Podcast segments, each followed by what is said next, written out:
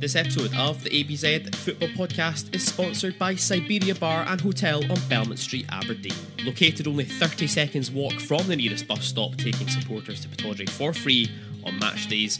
Siberia Bar and Hotel is open seven days a week, all year round. Come and join them in Aberdeen's biggest and best beer garden. And even better, head to the bar and quote the phrase ABZ Pod, that's ABZ Pod, for a £3 pint of Foster's, £4 pint of Moretti, or £5 pint of Fierce any day of the week, including match days. Come on, you Reds! Oh, great sleight of foot there. Fukushima!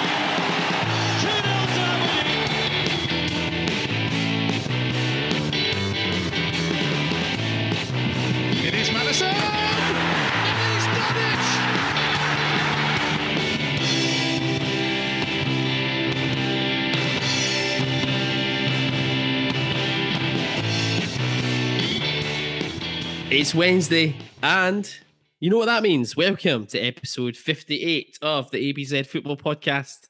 I'm Gary Scott. Joining me this week, as always, it's Gavin J. Baxter. Gav, how is it going? I mean, hey, listen, man, I've got a couple of Steve Weisers here to, to crack open for tonight's show.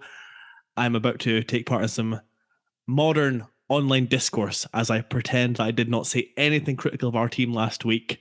And we sit here and we talk about a very satisfying victory at McDiarmid Park. Shall we? Oh, I think we shall. Good effort. You're getting chucked that beer in there by Matilda. Lovely stuff. I feel as well this has gone. This is a better start than I was expecting, given we've spent the last five minutes trying to do Russell Crowe Australian accents as though he was in Gladiator as an Aussie. So I think this is a better start than I was expecting. To be fair, Yeah, and I'm not really sure that it's suitable for the listening public that we try and do those impersonations on this show. yeah, I think that's probably for the best. So in a week that saw Jack Ross fail to be invited to a solutions meeting at Dundee United before his side fell to a 3 0 defeat at home to Curtis Main inspired St Mirren. You know what it reminds me of? It reminds me a bit of the um the Brian Clough kind of story at Leeds United. Which one is You that? how- There's a few of well, you know how the chat was like the, the dressing room just didn't take to too long. That's the reason Yeah. he only lasted what like forty four days. I can't remember Something daft like off the top of my that. It's kind of all like that. Only there was like success on both ends of that spectrum. Whereas this is Dundee United we're talking about and Jack Ross.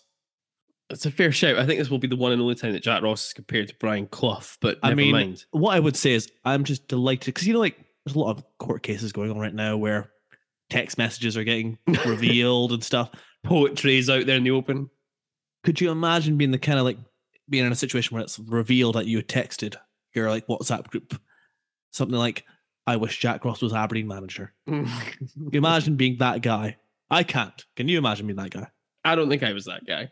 Uh, I might have been that guy like at Jack Ross at St Mirren, you know, where he was doing all right. I am no longer Mm. that guy. I am no longer on the Jack Ross train. That's for sure. some Um, of us, some of us had him sniffed out even then. Just gonna say. Speaking of being failed to be invited to solutions meetings, where's Graham tonight? Did we forget to invite him? I think this might be a um. We might need to call one perhaps to uh, rectify that point. I don't know. I don't know. Uh, hopefully, wherever he is, he's you know, baby's in Buckie. Probably in Buckie. He's probably in the fucking Honours Lodge as per usual. Um, what else happened this week in Scottish football? Andy Walker. Some of the more mad takes I've seen in some time during his commentary on Saturday afternoon. Um, at one point, tried to pretend that Morelos shouldn't have been sent off for elbowing a player, which seems like it was one of those moments of uh, an analyst trying to go way too far in the other direction to appear non-biased. Whatever the fuck that was all about, who knows? Well, I mean, there's that, and there's also Kris Boyd calling someone out for his weight. I haven't seen this. What was this about? Kris Boyd has suggested that uh, Alfredo Morelos might be carrying one or two too many pounds, and um, at the risk of being on the on the end of some wrath from people who have suggested in the past we've been too harsh on people's appearance, I'm just going to say pot kettle black. Absolutely. And that saw Christophe Berra demonstrate some serious, serious delusions of grandeur about why Aberdeen fans gave him stick. It's a jam packed week on the ABZ FP as we take a look back at our 1 0 win over St Johnstone in the SPFL Premiership on Saturday. we take a look back at all the news from AB24 this week, along with our regular loan watch and review of the women's team as they host Partick Thistle on Saturday on Sunday. Sorry, and finally, we preview next Saturday's visit of Livingston to Pittodrie in the company of Povey from the Almondview podcast. But first, St Johnstone nil, Aberdeen one the SPFL Premiership, McDiarmid Park, Saturday, the 20th of August 2022 a 300th appearance for Aberdeen for Johnny Hayes, bringing him tied with Ali Shewan and Joe Harper. Tied 28th for most appearances for the Dons, with the likes of John McMaster and Neil Simpson now very much within touching distance for the Irishman this season. One change from the starting lineup from the 3 2 defeat to Motherwell last time out. An injured Matty Kennedy dropping out of the squad altogether, replaced by a returning Hayden Coulson, the home side, with two changes from their defeat at Ibrox the week prior. Daniel Phillips and James Brown coming in for Cammy McPherson and Adam Montgomery. Andrew Considine starting on the left hand side of the three centre halves.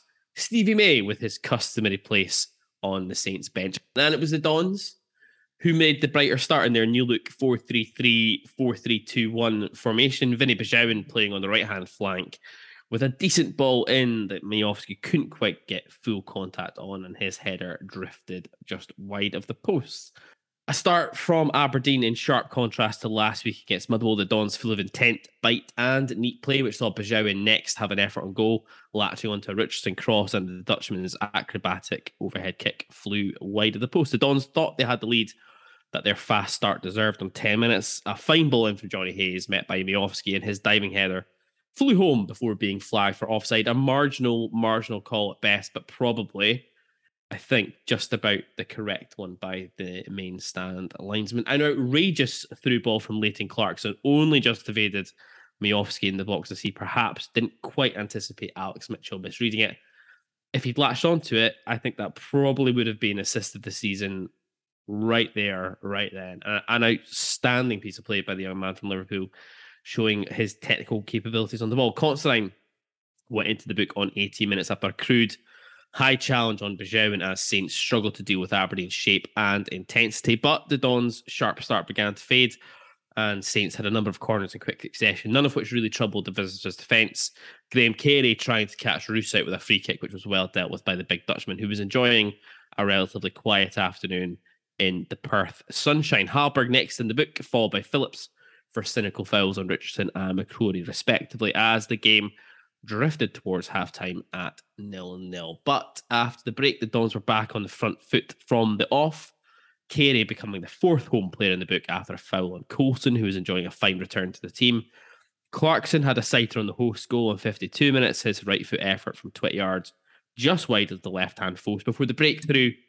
Before the breakthrough finally came a minute later. Hayes brought down by Carey 30 yards from goal and the unknown Liverpool youngster stepped up and curled a beauty of a free kick into the top left hand corner to send the away end into raptures. Ross McCrory next to Test Matthews in the Saints goal.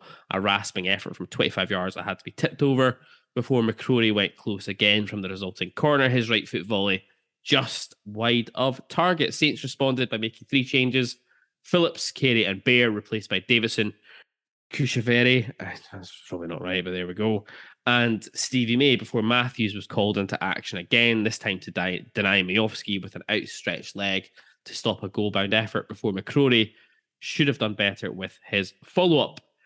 Besuijen replaced by Shayden Morris on 71 minutes before Murray Davidson needed treatment after the challenge with Lawrence McCrory. I'm not going to lie, for a minute I thought he was going to have to be stretchered off, which would have cued much mirth from all of us here on the ABZ football podcast. Oh, poor guy. Absolutely. The Dons then making their second change of the afternoon, goal hero Clarkson replaced by Duk before Roos had to look lively to stop well from an effort by Murphy before the Dons were right back up the park. Duk going close with a flicked header from a Hayes corner. Dante Polvara replacing Miovski with three minutes to go before Morris had a couple of golden opportunities to seal the points. Firstly played in by Polvara and then again by Duk, but the young Englishman couldn't quite find the finish, but it didn't matter the Dons seeing it out for a first away win in the league since the corresponding fixture on the 11th of December last year and a first clean sheet in league this season. On the data, because we all love some hashtag data, Possession 54 to 46% in favour of the Dons. Expected goals, St Johnstone 0.34 to Aberdeen's 1.05. 15 shots to 7 in favour of Aberdeen, four of which were on target. Gav, your initial thoughts on that one? Well, if you want some data, because we've not talked about this for a long time now. We haven't done it for a bit. Let's do it. Let's hit it. Jim Goodwin, record at Aberdeen FC eight wins, seven defeats, and five draws. There we go. Your thoughts, Gav, on uh, a much needed win, it's fair to say, after last week's performance. Well, yeah, first things first. I mean, the victory is very, very satisfying. This is not a game in the last 18 months that, generally speaking, we go into and come out with a favorable result. Never mind a clean sheet and an absolute screamer. Uh, from what I've seen, having watched the highlights, uh, did have the opportunity to be at McDiarmid Park uh, for the chance to sample the legendary steak and treats of pie, which continues to evade me, if I might add. Um, very sad about that, but we'll get there one day. We'll get there one day. Um, from what I can see, the highlights, we created a number of opportunities. Looks like we controlled the game. The the data would certainly indicate that as well. Um, all around, seems like it was just a very, very good solid day at the office and gets us back on track, gets um, the Motherwell game out of our system, and we can now look forward again. Absolutely. I guess the key talking points from yesterday, probably the shape, I guess. Um, the, the biggest shock was probably seeing Hayden Coulson actually straight back into the starting lineup. I think it's fair to say. Um, I, I know that they talked earlier in the week about the fact he might be available, but I was expecting he might start on the bench, and so we might have to try and figure out a way to deal with our left hand side. But with him being back in, him at left back, restoring Scales and Stewart at the centre of the park, and we went with what appeared to be uh, a four-three-three slash Christmas tree, depending on how you decide you want to line up your team on a fucking bit of paper. But it was pretty evident early, really, really quickly into the game that having Ross McCrory back in the centre of the park was just such a godsend in terms of just what he offers to Aberdeen as a as a player. And you know, I think if nothing else, that performance yesterday demonstrated the need for finding a solution to any issue at the back where we have to take scales or whoever out the back line that doesn't involve removing Ross McCrory from the centre midfield. So did you did you get the chance to see the game? Yeah, yeah, uh-huh, yeah. Um, yeah. So where did where did Ross play exactly? So did he play on the right or the left side of the centre midfield? I would have said if for me he looked to be playing more on the left hand side. Uh, Clarkson was playing more to the right. Ramadani was kind of playing more as a traditional um, holding midfielder.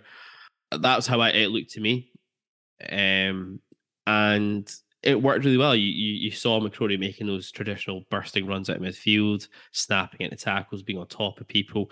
It certainly gave Ramadani more of a base to play from as well. I felt, and the good thing I thought from this was it also took Clarkson out of the firing line of the kind of physical battle a lot. I saw a lot of people, and we'll come on to it in a in a, a bit more time, kind of talking about how they felt and the, the game kind of passed him by a bit, and he didn't fancy the physicality of it potentially that's the case, but I do feel it's because he was played kind of on the periphery of the set of the midfield. So there were times where the game seemed to just drift past him, but whenever he did get a chance to get on the ball, I thought he did well. So yeah, I, I think looking at it, um, I, I, to me it looked like McCrory was playing on the left hand side of the three, as I would have said.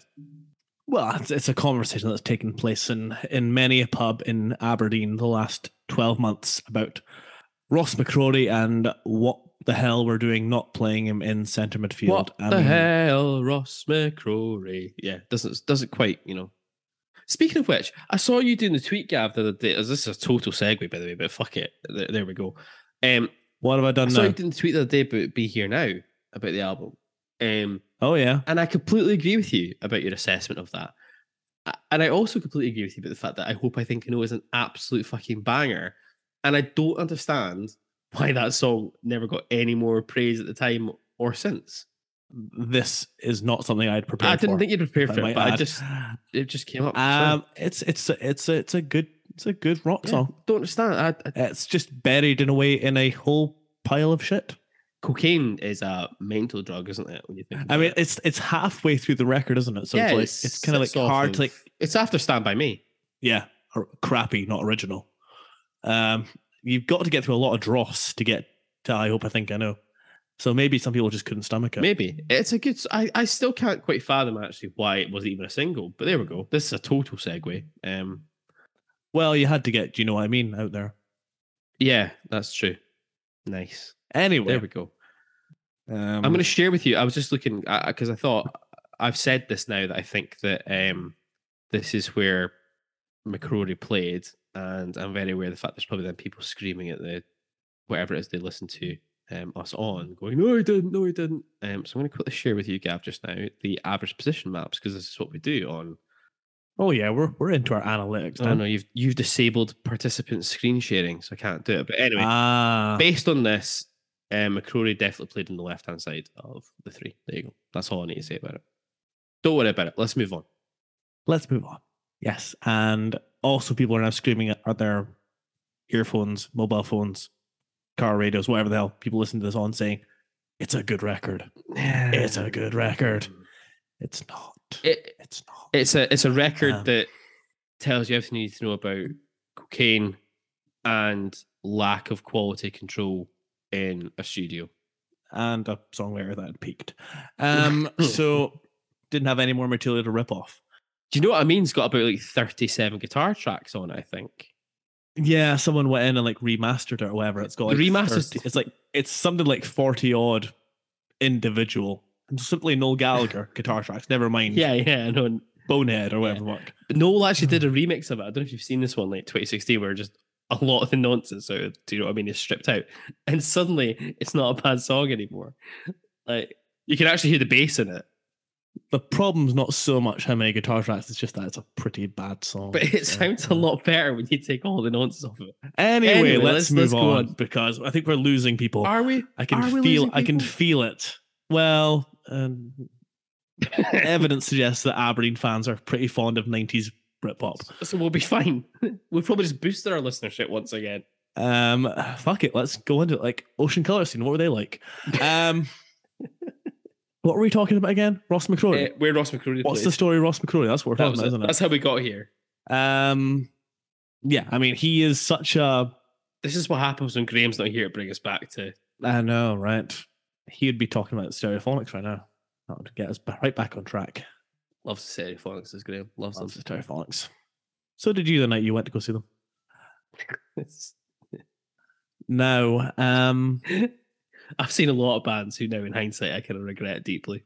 Never mind. Let's go on. Ross McCrory. Ross McCrory. Um, he is such a yeah. I mean, we've said it a million times, and probably will continue to say it as as and when the situation dictates. He is such a very very good player at this level, and Motherwell he didn't have a good game at centre back, and I don't think that's because he's a bad centre back. I think it's just that everyone on the day had an off day, quite simply. But yeah, midfielders in Scotland like Ross McCrory don't grow on trees, and we should be doing whatever it takes to get him in that position. And Fucking cliche I alert there. Fucking Huh? hell. Cliche alert there. wow, I'm now being heckled. Um, this is very new. Where is Graham? Where is Graham? He Where is Graham? Where's this is, Graham? This is outrageous. I expected actually that Hayes would play left back. I Yeah. I did get the sense that we were going to do something that involved getting Ross McCrory back into centre midfield. I don't think we were going to do that. Liam Scales, um, chat again, and you just see. I mean, the driving force that he has in the midfield is invaluable. And on another day, Ross McCrory comes away with two, maybe even three goals. Um, yeah, Yeah. very pleasing. And I'll just emphasize the points of Graham Steele from last week. Ross McCrory needs to be in centre midfield. Absolutely. I thought, yeah, I thought our shape really suited us as well, actually, yesterday against St. John's. We'll come on to that in a minute or two. Um, Leighton Clarkson, we spoke about him earlier on. Obviously, he gets all the headlines for the goal. I mean, he- he's currently running his own personal goal of the season competition He is. at this moment in time. Um, I saw some people as well saying that when the free kick was given, they were like, "Oh, what I'd give for James Maddison right now." But um, there's even an argument to say that that's a better free kick than Maddison's one against Rangers. I mean, the Maddison was great because it's this because who it's against and the time it happens and it clips inside the post. But this one's in the top corner from the moment it leaves Clarkson's boots. I mean, Clarkson wheels off celebrating before the ball's even hit the net. But if Maddison's was in the top corner, Foding probably saves it. True. They're both incredible. There's a debate for you. We can put that one out. They're simply both incredible. Um, but Great technique. The technique's brilliant. given the dearth of quality that we've seen at Aberdeen the last year, 18 months, for a young lad whose confidence could easily have been significantly hit off the back of the Motherwell game, for him to step up and produce that is unbelievable. I'm very envious of the traveling fans that were behind the goal that in that moment. Uh, and this, I touched on earlier, like a lot of people during the game were kind of tweeting about how they felt that the game was kind of passing him by a touch and he was maybe shirking some of the physical aspects of the game. I mean, I think we knew that the physicality side of things, the physicality side of things, Jesus, the physical side of things was, was not going to be his strongest suit. That was clear from the feedback that came out of Blackburn Rovers when he was there on loan before. He's not the biggest loon in the world. You know, it's it's going to take some time for him to get used to the kind of physical nature of Scottish football, i.e., being punted in the air by the likes of fucking Murray Davidson for 90 minutes. Now, and who's, not going, having, now who's going cliche? uh, yeah, but I never said I wasn't. Um, where is Graham? where is Graham? um, and yeah, I think it's fair. I think that at times the game did kind of go past him a little bit, but I, I do think part of that was because of where he played in the system. When you're kind of playing on that periphery a little bit of the centre of the field, if the ball's not coming through you, we spent a lot of time on the right hand side, especially just getting the ball up the flanks to Bijou and into Richardson. But at the same time, some of our better moments in the game came through Clarkson. The through ball he he puts through to Miovski in the first half is ludicrous. It like the vision and the ability to basically pull it off is there's not a lot of players in the in the top flight in Scotland who could do that. Reminded me of um, Kaka in for Milan against Liverpool in Chelsea final. Oh, he plays yeah, the through ball to. Crespo. Yes, I Um, I do wonder if Miovski didn't see it coming because, like me, maybe he thought this is just a really shit team effort at a goal until, oh, wait, that was a pass. I don't think Miovski just expects it's just going to sneak past the centre half. I think he's kind of caught in his heels a little bit. It's an outrageous attempt at a Yeah. pass, and the technique is, like I say, I don't think there's another player in the, in the top flight of Scotland could play that pass, and I include even at the Ugly Sisters. Um, from that perspective, I don't think there's a player in their teams that can play that sort of pass uh, at this moment in time. So I can see where people think that Clarkson is disappearing out of the game a little bit, but at the same time, I don't feel he's quite as much of a luxury player as Maddison perhaps sometimes was. It's a difficult one, I think. I, it's gonna. I think Clarkson's going to flit in and out of games as we go. But for moments of quality like that that he can bring to the side, plus the goal, it's hard not to have him in your team.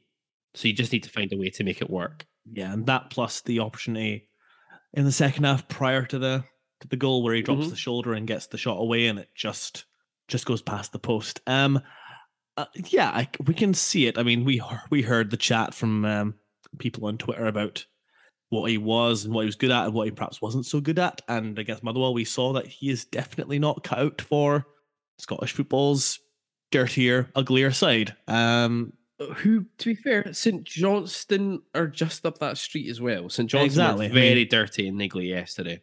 Exactly. I mean, you know, hey, Murray Davidson. It's it's all it's all there. The evidence hate to is say all it. there. I hate to say it, Andrew Considine. Uh, it- like he, hauling people down, and Yeah, and the, the tackle on Besuijen's not a good one. it's it's a red card. I, I think it could be a red, especially when you see some of the red cards that got Oh, some of the red cards that have been going, some of the things haven't been given as red cards, so so maybe it wasn't. I don't know. Scottish football's amazing. Like you see, like as funny as it was, like the Lundstram one is is not really a red. I don't think. Um, the one at Ross County, like that's Which which That's- one? uh, the Callahan one. Well, the Baldwin one's fucking horrendous as well. Yeah, but the Callahan one, I'm like, that's not just a red card. That's like you should be at Dingwall Sheriff Court on Monday morning. this is fucking appalling. A terrible, terrible tackle. Um, anyway, we're kind of digressing somewhat. Um, yeah, oh, I was going to say for anyone that was doubting the decision to let Andy Considine go, Saturday showed why that was exactly the right decision to have made by the football club and by the manager because not at the races for me didn't look like he really had the the pace to cope with a, a set of players running at him, which was never Andy's strong suit anyway. But coming back from the injury he came back from, I feel like he's lost even like another half yard of pace. Um, I I think that that was vindication for a lot of people about um, the decision. I know you're marking this point now for when he scores like three goals against us at Pittodrie later. No, no, I was simply going to say that uh, in the words of Dani Rojas, um, tough but fair. Um, love it, Gav. Love it. Football's life. Football's life. Um, Clarkson, yeah, he's not cut out perhaps for that side of Scottish football, but I don't mind that when that's been compensated Yeah, exactly. by Ross McCrory, Ramadani, even Johnny Hayes is a street fighter, Stuart Scales.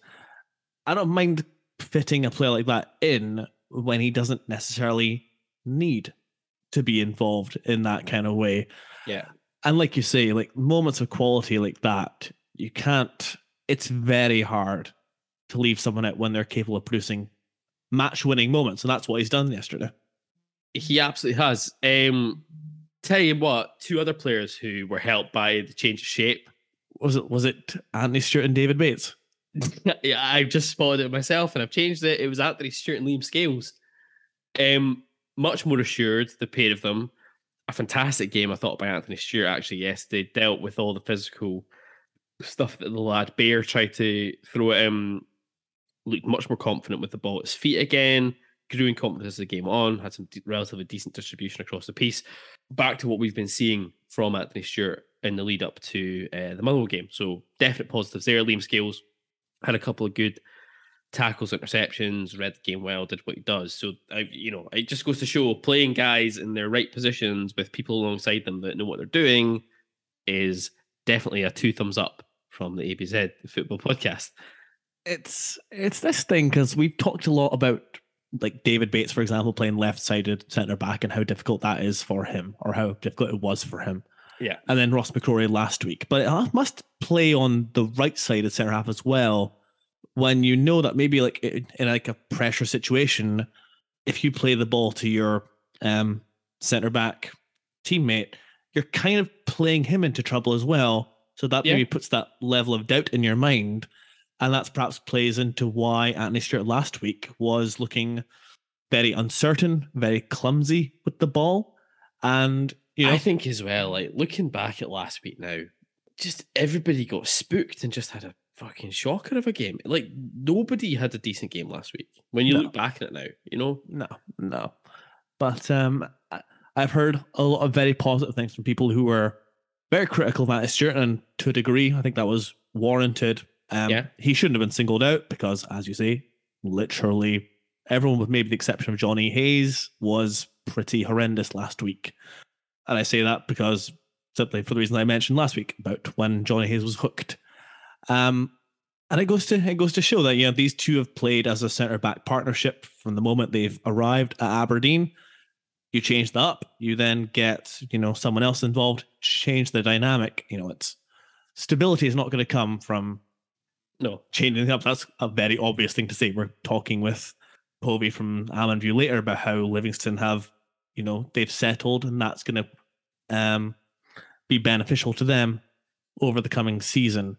We just need, yeah, quite simply, whatever happens, whatever injuries and suspensions throw at us, wherever it's possible, Anthony Stewart here, Liam Scales here. All we ask. yeah, I don't up for debate any longer. Ylber Ramadani, after he, he had he was singled out as well last week for having a Fucking ropey- He was, he was awful last week. game last week, much more tidy in the centre of the park. Looks just much more comfortable with, when he's got uh, McCrory alongside him. The two of them really dovetail really well together. I thought Ramadani did his work back to what we've been expecting. Not flashy, nothing spectacular about it, but a proper solid seven out of ten performance from the Albanian.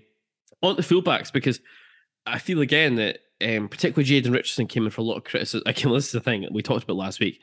If you talk to 50% of Aberdeen Twitter last week, Jayden Richardson was the worst player we've ever signed. If you talk to another 50%, including yourself, Gav, I think he was probably the man of the match um, from an Aberdeen perspective. I think I remember saying that he was very good going forward. Okay, he was very good going forward um, and terrible at the back. Yes, yes. Right. Um, Which on average works out to be okay. Yeah. Bang on. Um, Richardson and Coulson, I'm going to come on to Coulson later on in particular, but what we did yesterday, which I thought was really brave of us, particularly given what happened the week prior with Muddle, who really exploited us down the wings. We were really brave in deciding we are going to keep our fullbacks high up the park. And what this did was it allowed us to create huge overloads up and down the flanks because St Johnstone went with a really narrow front three. They had Bair playing through the centre, and then they had Murphy and oh, what's it, Dre right? That sounds or no, familiar. no, no, Murphy and Carey, sorry, Ah, as their front three, but it was really be like a, it was it's a Christmas tree they play. So Murphy and Carey were kind of tucked in, very very narrow to Bair, given a lot of space out in the flanks. We were really really brave by keeping our fullbacks wide and further up the park, and we exploited that time and time again, especially first half in the first thirty minutes, and then we really got back into that second half again. Richardson and Besuijen actually were working well together up the right hand side. Um, I felt actually it was probably Besuijen's most effective performance for a little while. He still drifted in and out of the game a little bit, but I felt that he was more in play than what he had been recently. Uh, and Coulson on the left hand side was linking really well with Johnny Hayes. I can see you. to be fair to Vicente, he had tanned four sticky toffee puddings on Friday. So Well, this is true. Whether it was all done on Friday, we'll, um, we'll have to wait and see. But um, yeah, like, he kind of drifted in and out of the game. But I think for wide players and creative types, that's that that's what happens. Um, but I thought we were really brave with the way that we decided to set up, especially because of what happened last week. We talked about with Povey later on. It'll be interesting to see what we do against Livingston. 'cause I think David Martindale have had a good old hard look at what we did there. Livingston have played the Christmas tree as well for the last three or four home uh, league games. So, you know, be interested to see if he changes shape based on what he, he saw us do. Uh, Johnny Hayes, 300 in for the Irishman. His energy levels and drive, uh, unbelievable for his age, it's fair to say. It's incredible. We've come to expect it now. More importantly, as we've talked about, it's the the ability is seemingly back because it looked like Yeah. it disappeared for a little bit. I mean, the cross from Miovski's header, which is disallowed on his right peg, On his right peg. a beauty of a cross. no one's talked about the fact it was on his right foot. I mean, Johnny Hayes' right foot is usually for standing on. I mean, exactly. It's Stuart Robson esque. Um, sorry, Stuart, if you listen to this. Dale Cowan esque. Um, yeah, Dale, and, you, and you know that's right. Dale- Although we did score a peach with a right, his right peg on Thursday. So Dead. Not as good as my one at the top corner, though. once again, I am proved wrong by my own memory. Um, and then you know at the towards in the second half when he makes that run beyond the defender, the defender is not catching Johnny Hayes. If you know he's got a fucking cheetah underneath him.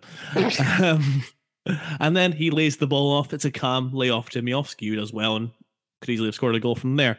Um, yeah, I mean, what more is there to say about our our beloved Irishman? Yeah, I just I love him, and I love that he's back to where he once was.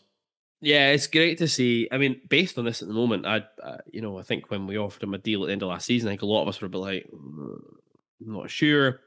Right now, I'd be like, I'd quite happily offer him another year's extension right now to his contract. I think he could easily go another season looking at what he's doing at the moment. No, no questions asked at all. I mean, it's, he's providing the running stats of a 21 year old. That's what Jim Goodwin said, Yeah, I, I wouldn't be surprised. I would and not be he's surprised. he's now involved in the uh, in the coaching setup. I believe he's assisting. I want to say Stuart Duff. Uh, oh, I can't remember off the top of my head. They talked about it a bit last week, but yeah, he's he's stepped up now to. Is he under 16s? I think. I think he's under 16s. I assistant or something like that. Yeah. Um, but I've said before, like his professional to his standards, the way he's looked after himself, he could be worth his weight in gold in our youth setup. I think he's bit well as long as the kids can understand him. That's the biggest problem, I imagine. Um, but he seems like a really good egg around the dressing room as well, which is another Oh yeah, like uh, without getting to the whole kind of Jimmy Calderwood, good to have about the dressing room type of thing, and putting cups of water above the doors and all that type of shit. That is, it, it does. It, it's important in a dressing room that there are characters there that can help gel things together, especially right now, where we've got 11, 12 new players in the door who were trying to gel together, and you could even see in the interview that Bojan and Ylber did last week that Hayes is very central to that. So he he's worth his weight in gold. It's fair to say. It's just a shame he had those, you know, what was it, three seasons away from Aberdeen because otherwise he'd be, I think he'd be coming into kind of probably the 500 mark at the moment for for Aberdeen. Um, but yeah, I mean he is, uh, and when you got so many new players in the dressing room as well, have someone like him who knows what it's all about, being an Aberdeen player, and also you know those three years at Celtic will have imposed standards on him. If he didn't have them already, that anything less than a win is not enough. And we've heard enough about some players that have uh, come to Aberdeen and maybe not understood that. To have someone like that in a leadership role, I think it's invaluable. Absolutely. I, I, yeah, you can't talk highly enough about Johnny Hayes, I don't think, at this moment in time. And to be honest with you as well, I'm kind of one of those Aberdeen fans that I don't I don't really begrudge him the fact that he got that chance to have a oh, move Oh, yeah. to No. his boyhood team. He went away, he made a shitload of money, more than he made at Aberdeen, picked up winners' medals that you know a player of Hayes' ability deserves to have in his back pocket, you know. So He signed a contract extension with us to make sure we got some money from. Yeah, absolutely. But he, he's he's one of these guys that just strikes me as being a, a good egg and has always kind of like had his um his heart back at Aberdeen as well, even after he left the first time round. So I was one of the people that applauded him when he came on for Celtic first time back. oh dear, oh dear, Calvin, oh Come dear. at me, bro. I'll commit you for that. Oh, oh dear. So did you. I remember it well. So did you. No, I didn't. I don't think Yes, I was there. Yes, you did. I don't think so. Yes, I'm you not having did. that. Boya Yes, you Miovski, let's move on really quickly. On You another watched day. Stereophonics and you applauded Celtic Johnny Hayes. oh, that needs cut. Boya Pretty sure, you, Miovski. pretty sure you also liked the Kaiser Chiefs at one point. Gav's got this smug look on his face right now. Yeah. There's there's the thing is there's more bullets in the in the chamber as well. It's just gone very Alan Partridge all of a sudden. Um, let's just cut all that out. And um, What were you doing with Coldplay chord books? what? I'll tell you, the first Coldplay album is a fucking good album, and I'll stand by that. It's a decent, it's a decent album. Everything else after that went to absolute rat shit. Um, Parachutes is a good album. I'll, I'll take that. Can we just go back to slagging Graham and his music? That's much more fun. anyway, let's where were we? Miovski. Uh, Miovski, another Miovski. has a couple, I think. well, I mean, he gets a goal. I mean, from what I can tell, obviously it's hard with them McDiarmid Park having the one camera.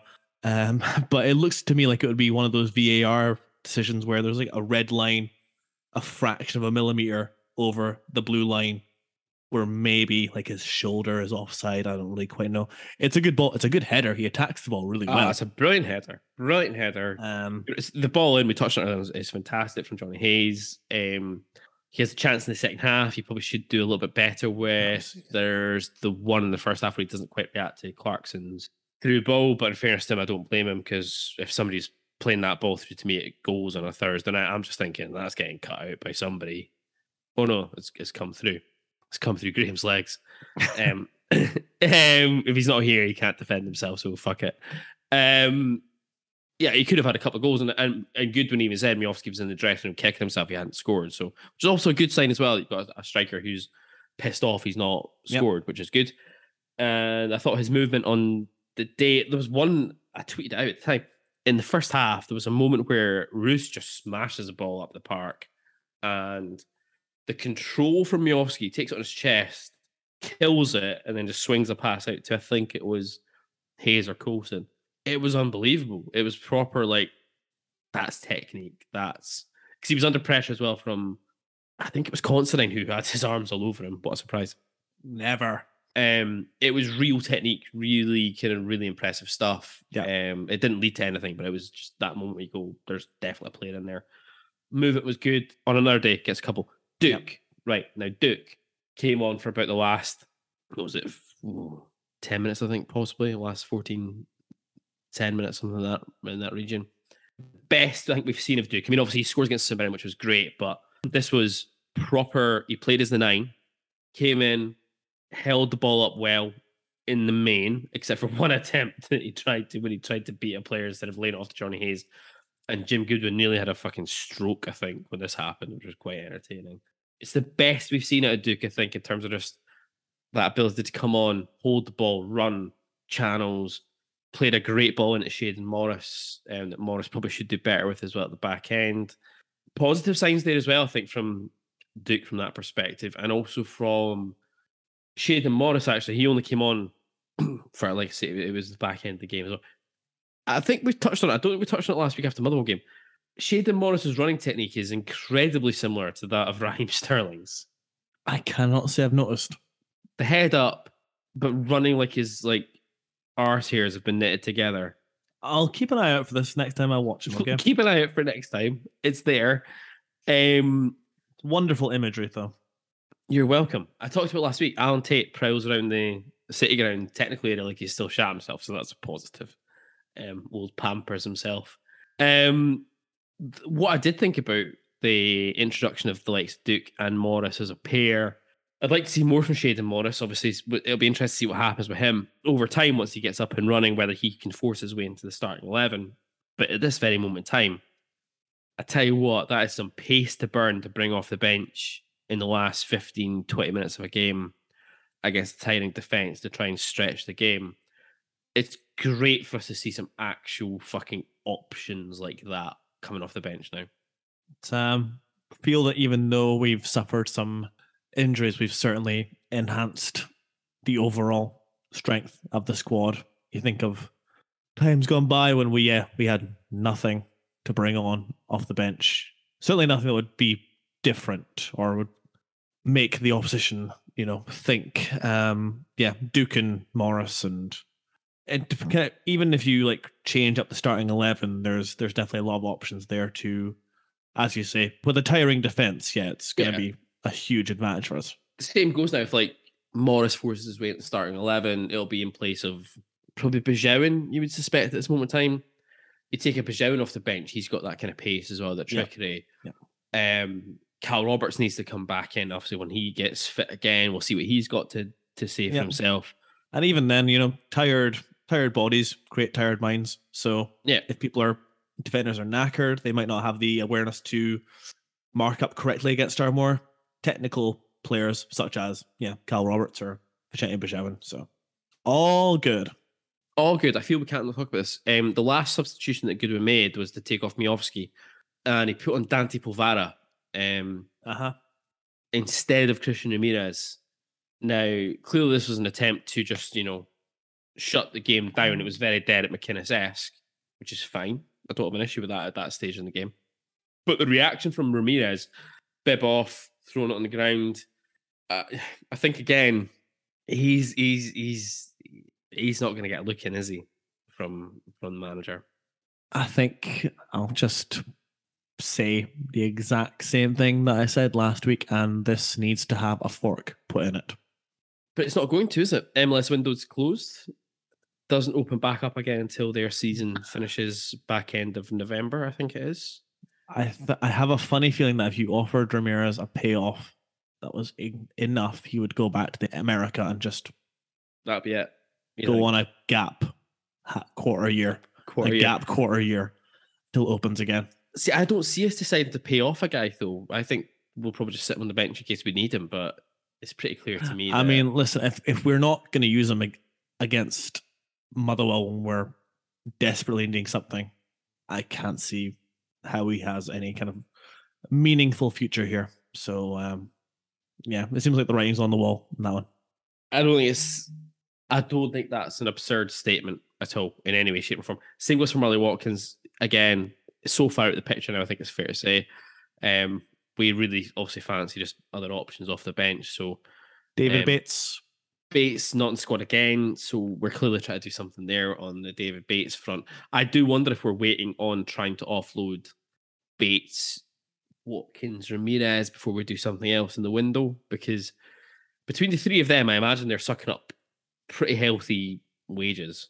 oh yeah, Um, and I'd fancy you could probably get yourself a very good centre half and a decent attacking midfielder out of those wages going forward. I mean, Conor Ronan's been bombed out of the Wolf squad now that they've signed some more Portuguese players who'd have thunk it. Um, I, I, as a betting man, I wouldn't be surprised to see Conor Ronan rock up here between some point between now and the end of the transfer window. And if we can get ourselves a left-sided centre half cover, then I think we're in decent shape. dude, I would still. It's that thing. Like I think we're still, as I say, I think we've got a, a much stronger squad, but I do also have that reservation of if we were to um let go of, say, just for example, Bates, Watkins, and um Ramirez, Yeah. and McLennan's got no future either. No, McLaren's done. Um, I feel we would still need another striker as well, because then you'd be you'd be left with Miovski and Duk Duk. Yeah, you're right. You would. You. I think there's an argument to suggest you could probably do with one more uh, up top. Maybe even like a lone. If Liverpool have got any like good young strikers there, then Yeah, I could see us doing something in that that area as well if it if it came to it. Um, first clean sheet in the league this season.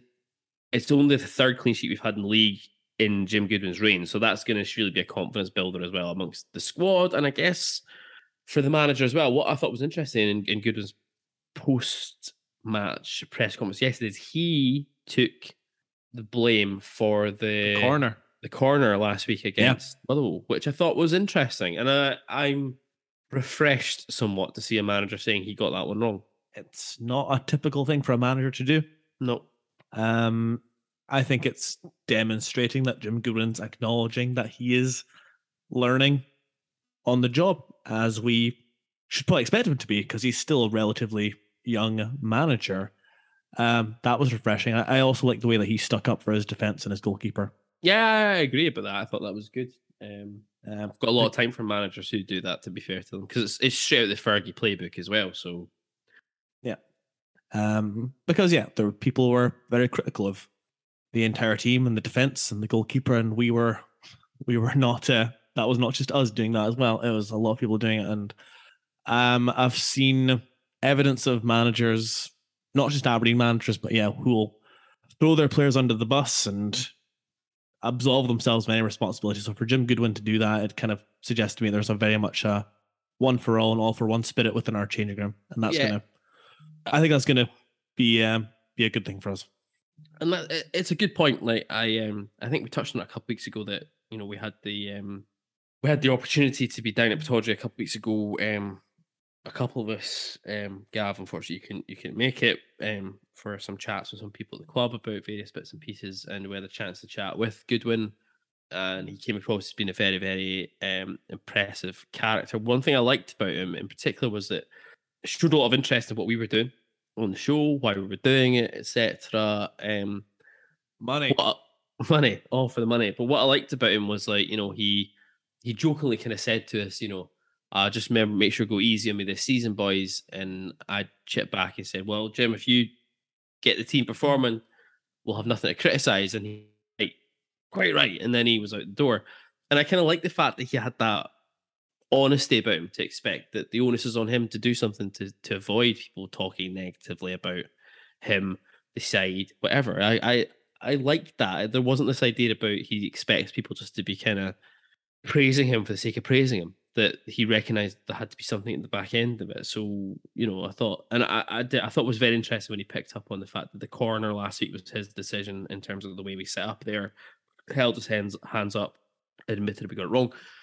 Really, really briefly, just want to touch on. Kel Roos, I thought it was his best game for Aberdeen as well yesterday. Um, came out and claimed a couple of crosses, couple of good saves. One from Murphy towards the end of the game is a is a good stop. Um, certainly, I think it's fair to say he he definitely is better with the ball at his feet than what Joe Lewis is. Um, on the evidence we've seen so far, which is helping in terms of trying to play out from the back the way that Goodwin was talking about the post match conference yesterday as well. Um, I was definitely much more encouraged by Roos yesterday. It's fair to say. Um, and a first clean sheet for him in the league will also do him a world of good, you'd imagine. Yeah, um, him and the club because we've not had nearly enough clean sheets the last eighteen No. months, especially. I mean, I, I imagine we're still in single figures for clean sheets in the league in the last eighteen months or so. Oh Christ, easily. Um, and it's it's obvious, it's obvious as fuck. But you know, a clean sheet gives you a foundation to go on and win a game. And so, as boring as it sounds, it's true. if we can have that defensive solidity, then we're going to give ourselves a chance to win a lot more football games and be in the place in the league that we want to be in, where we expect us to be in. But yeah, from what I saw, the highlights, Kel Roos did his work very well. So, cheers, Kel. Yeah, definitely. Completely agree. So, topped on yesterday, Hayden Coulson picked up the ABZFP solar system vote with 61.9% of the votes cast ahead of Ross McCrorie on 18.6%, Johnny Hayes on 14.7%, and Ylber Ramadani on 4.8%. We've not really talked about Hayden Coulson much at all, Gab, in this review. But um, a very, very impressive return to side for the Middlesbrough loanee yesterday. And I, I personally speaking, I felt that his top Don award from the solar system was well deserved. Very impressive and doing the things that we were perhaps warned he would not be quite so adept at doing. So um, for him to come back in provides us with so much more, much better balance in the team all round. And he's gonna, you know, he's good. He's a very good athlete. You can tell that already, and he's going to provide um, an outlet on that left flank. That's going to be invaluable and our attacking, our attacking threat this season going forward. I'm very happy he's back, and I'm very happy that he's had such a good game because he would look like he was starting off well, and it looked like that could have been a really serious injury picked up off the back of um, Declan Gallagher's inability to tackle.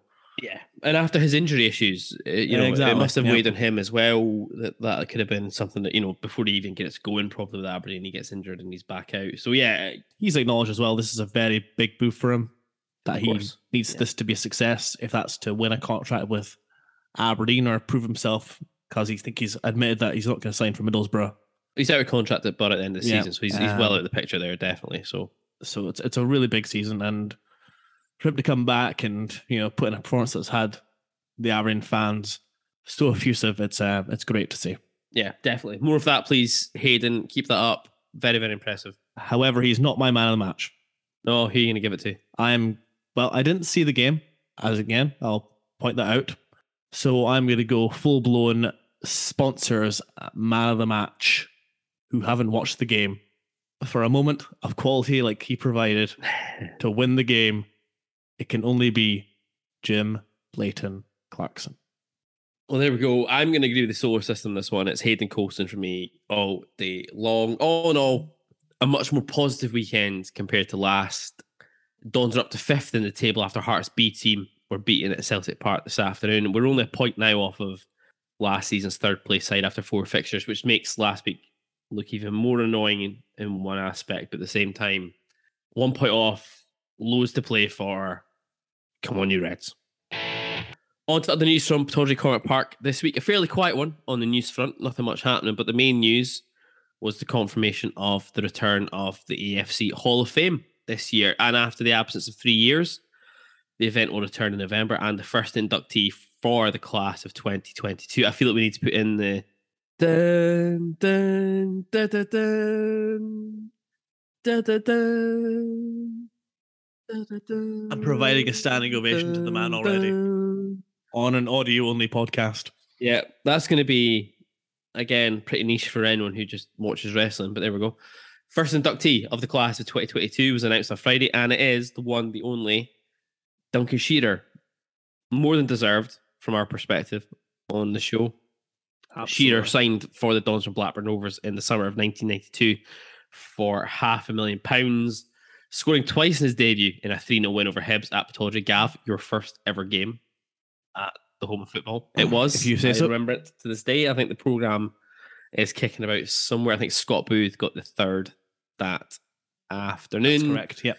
Shearer went on to make 184 appearances for the club in his five years in the northeast of Scotland, scoring 79 goals, which to me seems like a really like when you look back at those numbers now, it seems like a small. Like, it, it, the, the the goals to game ratio is not as high as I was expecting it was going to be, but I would have assumed he would have been in three figures, but yeah, but I think this goes to you know his back end of his time at Aberdeen. He kind of was a bit more of a bit part player, so I think the appearances racked up. But those first two seasons in particular at the club, the 92 93 and the 93 94 season, were just ridiculous. Um, scored the second goal in the 2 0 win over Dundee in the 95 Coca Cola League Cup final, which of course is memorialized in our intro. Although, Gav, you do need to get on to sort out the intro. We did talk about this not long ago. If we get that updated, that would be lovely. Um, notching his only winner's medal during his spell with the side the same day, capped seven times for Scotland as they qualified for Euro 96. And let's be honest, from our perspective, a top bloke, well deserved, a man who clearly holds the club very much dear to his heart, despite the way that things ended for him after his spell as assistant manager with Steve Paterson here in the early 2000s. Um, the way that he still views the club is evidenced by our interview with him all the way back in episode five, Gav. Episode five. episode five, just pups, didn't even know what we were doing. It was before we decided to split interviews into different shows to get more longevity out of them. It's a hell of a long interview, but it's it's a but It was a very fun interview and it's a very good listen. It is. So if you've not listened to it, go back. Episode five, we'd thoroughly recommend it. If you go into our link tree, linktr.ee forward slash ABZ football podcast, there is a spreadsheet embedded in there. I've updated it now as well. That gives you all the timestamps for when the interviews take place. So you can just skip straight to that part. Because why would you want back to go back to listen to? I think that is Raith Rovers review. Episode five? No, it couldn't be. and something like that, or it might be a Raith Rovers preview. I can't remember. It's something of that ilk. You don't want to listen to any of that again, but um, the Shearer interview is well worth a listen. And we finally got down to Cormack Park this week as well to deliver last season's goal of the season award to Senti Besuijen. So here's what the diminutive, sticky toffee pudding loving Dutchman had to say. Vinny, congratulations on picking up last season's 2021-22 goal of the season award as voted for by the ABZ Football Podcast listeners. Over a thousand people voted for it. How does that feel? Yeah, amazing. The love that I get since I came here is uh, it's been brilliant, and I want to give it back to them. Uh, yeah, I'm grateful that they voted on me. Hopefully this season again, and uh, yeah, I can give them back what they uh, expect from me.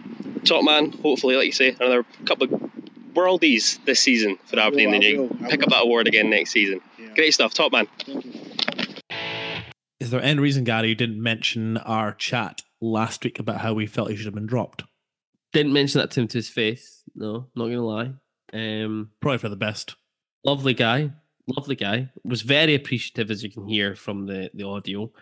Um, but after we'd kind of switched the audio off, um, he was really just effusive in his kind of praise about how he's been welcome to the city, how much he loves it here, etc., etc. So, um, yeah, fingers crossed that that Vinny can can kick on this season, and um, as I said in the clip, hopefully a couple worldies this season, which means he can retain the title, but he's gonna have to fucking go some at the moment to um to keep it coming away from Leighton Clarkson. So we'll have to wait and see what happens there. Anyway, let's move on to Loan Watch.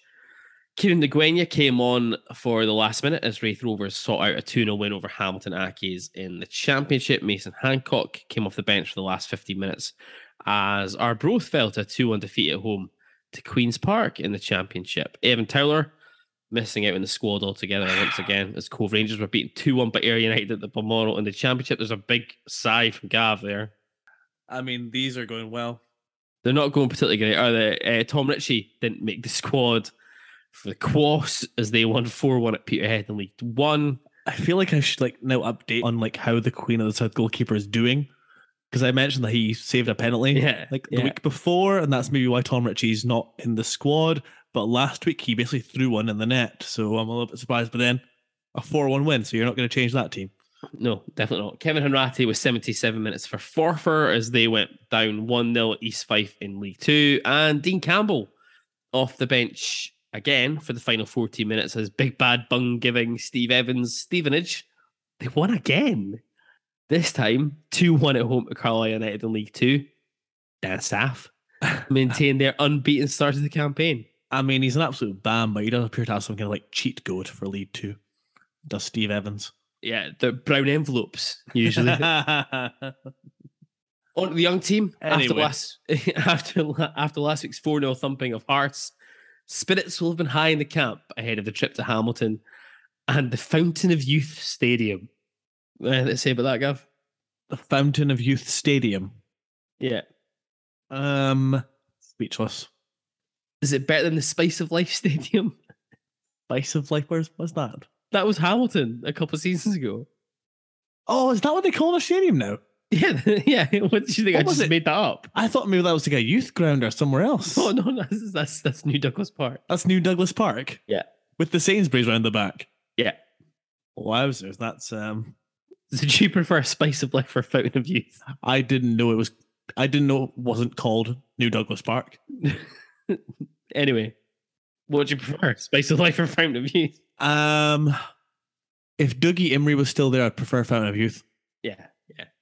Although he was a bit spicy, so it's hard to say, really, isn't it? This is So- also true. Yeah. Anyway, uh, the young team grabbing an early lead on seven minutes. Alfie Stewart winning the ball in the Accies' half before driving forward. I, I can't be arsed with this. Um, we've gone away too long already tonight. It finished 6 2 to Hamilton Accies. Um, seems a bit mad. It was 3 2, I think, with about 15 minutes to go. Aberdeen got a, uh, Hamilton got a penalty. Aberdeen had player sent off. Capitulated big in that last 15 minutes. 6 2 finished to Hamilton Accies. For the women's team, after last week's hammering at the hands of defending champions Rangers, the Quines welcome Partick Thistle to the Balmoral in search of a first win of the season to kickstart their SWPL campaign. One change to the starting lineup from last time at Chloe Gover dropping out in place of Ava Thompson as both teams looked to get their first points on the board. And it was the home side who started brightly. A good ball from captain Lauren Campbell found Collins, who saw her shot blocked for a corner before Eilidh Shore's header from the following corner was held well by the Thistle keeper. The Dons finally took a deserved lead on 23 minutes. A great ball knocked forward by Francesca Ogilvie, chased down by Maya Christie, and she forced the ball home after her initial strike was blocked. The Harry Rags, though, got themselves back into the game, went close with a couple of efforts before they finally pulled level through a powerful header by Cheryl McCulloch, getting on the end of a cross by Henderson. Half time 1 1, but the Dons changing their shape from a 3 5 2 to 4 4 2. 4 4 fucking 2 at half time, and the tactical switch paid off almost immediately. Ogilvie's corner smashed home by Bailey Collins for her second goal of the season. But the goal, the lead wasn't to last. Ogilvie letting a ball drop over her head, the ball winding its way to a Thistle player who was fouled by Finn in the box, and Taylor Fisher stepped up to make no mistake from the 12 yard mark. Bailey Collins nearly had the Dons back in the lead for a third time when her left footed effort curled just past the far stick before Chloe Gover nearly grabbed a goal with her first touch after coming off for Ava Thompson. Hutchinson's ball through, finding Gover and her effort well stopped by Cunningham in the Thistle goal. Eilidh Shore nearly grabbing a spectacular winner. Her effort from 25 yards, smashing off the underside of the bar and out to safety. But with both teams looking for a winner, the final whistle blew and the honours were shared. Next up for the Quines, a trip to Glasgow to face Glasgow City next Sunday. And Gav, I think that wraps up this section of the ABZ football podcast. Join us after the break for our preview of next Saturday's visit of Livingston to Pittodrie in the company of Povey from the Almondview podcast.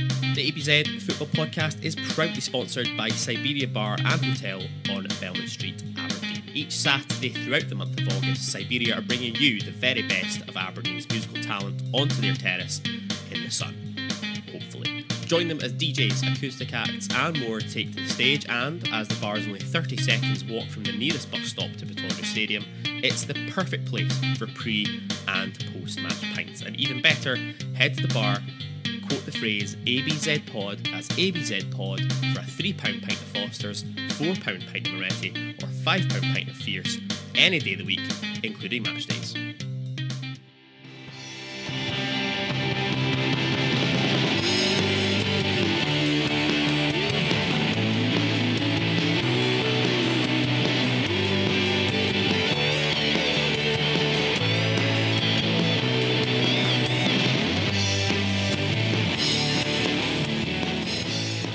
Welcome back to the ABZ Football Podcast. And before we move on to talking about the season ahead, we'd just like to give a shout out to those of you who made contributions to the ABZ Football Podcast Beer and Coffee Fund this week.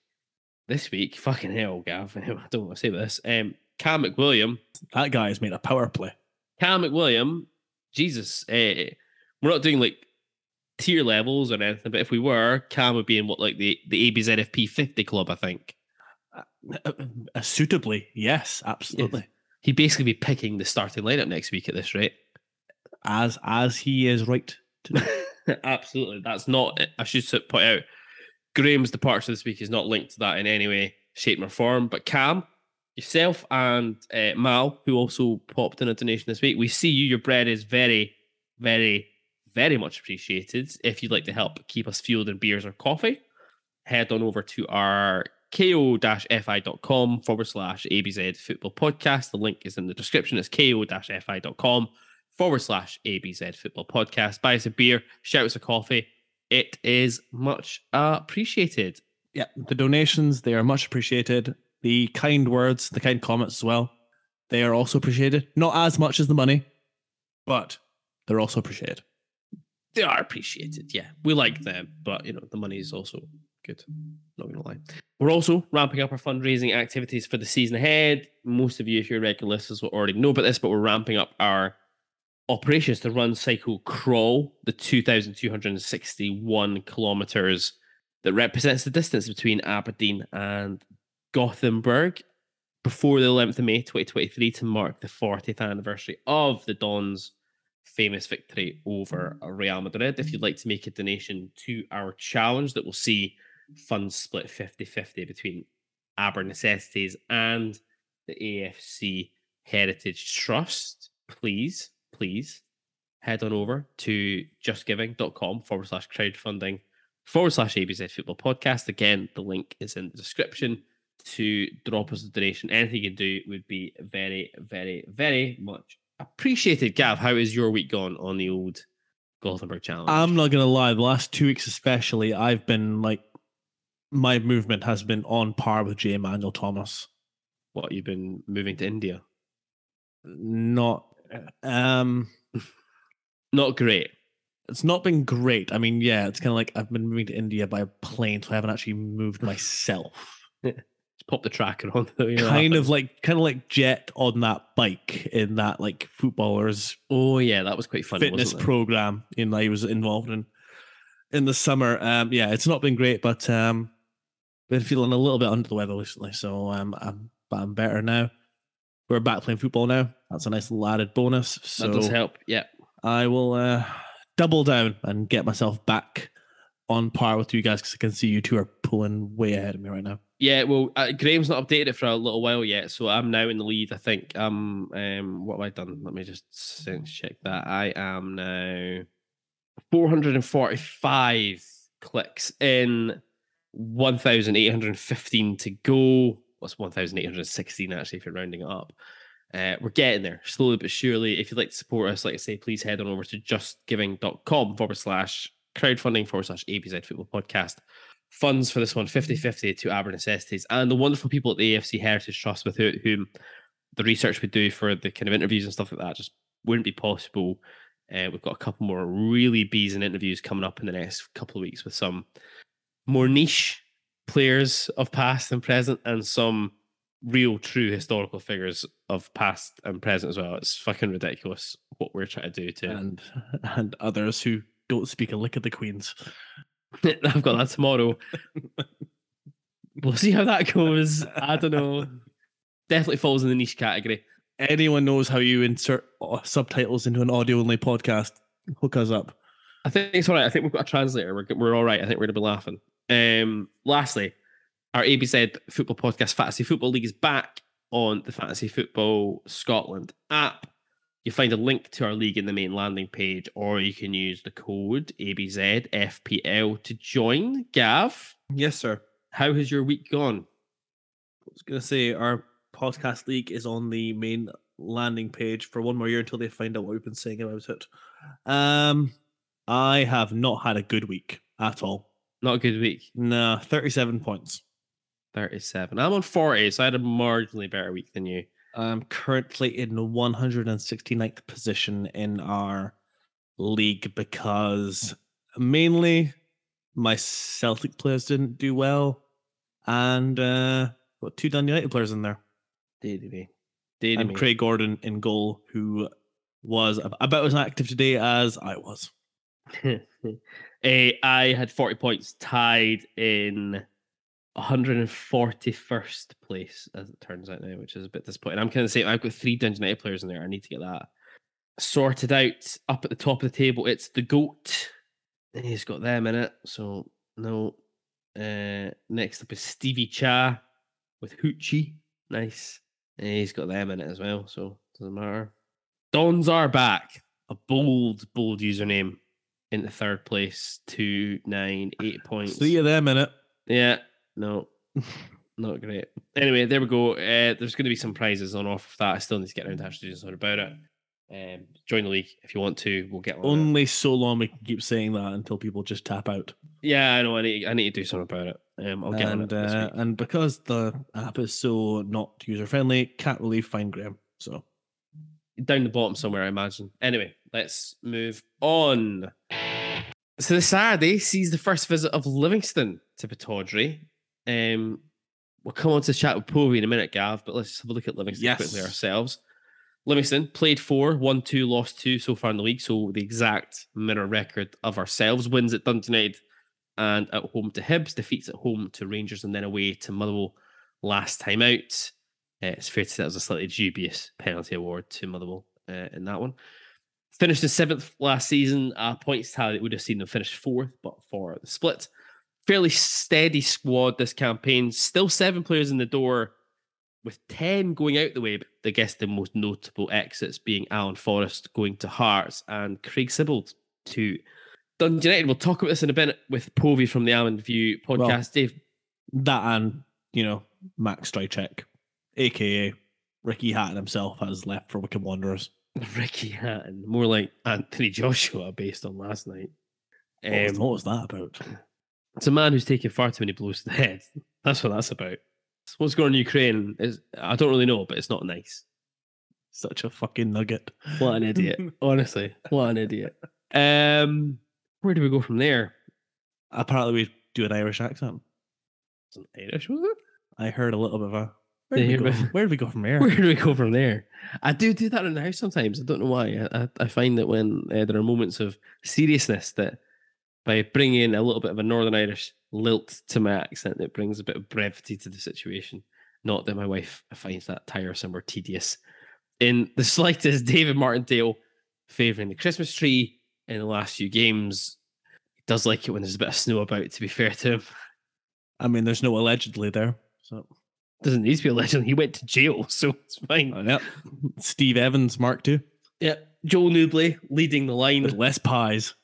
Joel Nouble leading the line for Livingston, supported by uh, Scott Pittman. Scott Pittman. Scott Pittman, thank you, and, and The lesser Shinnie. the lesser talented Shinnie. That won't come back and bite us in the arse at all. Come Saturday with a midfield three of Kelly, Omeonga, and the unbookable Jason Holt, Graham's favourite. Four goals scored in the four league games to date. Nouble top scorer with two. Nicky Devlin from right back, the main assist provider so far with two goal, uh, two goals, two assists as well. I guess in what will come as absolutely no shock to anyone, Livingston are more than happy to give up possession and territory. The average possession of only 33.3% this season, which places them lowest in the table. And if you have a look at their zones of control data, Gav's studying this graphic intently as I speak at the moment. Um, I'll share this graphic when we share the episodes. They're more than happy to give up territory all over the park. Um, the blue, the blue boxes on the graphic that I'll share, they are the only areas of the park that Livingston enjoy more than fifty-five percent of touches compared to the opposition. The red areas of the park are where the opposition has fifty-five percent or more touches in a game. So you'll see that Livingston are more than happy to let teams have the ball, have territory.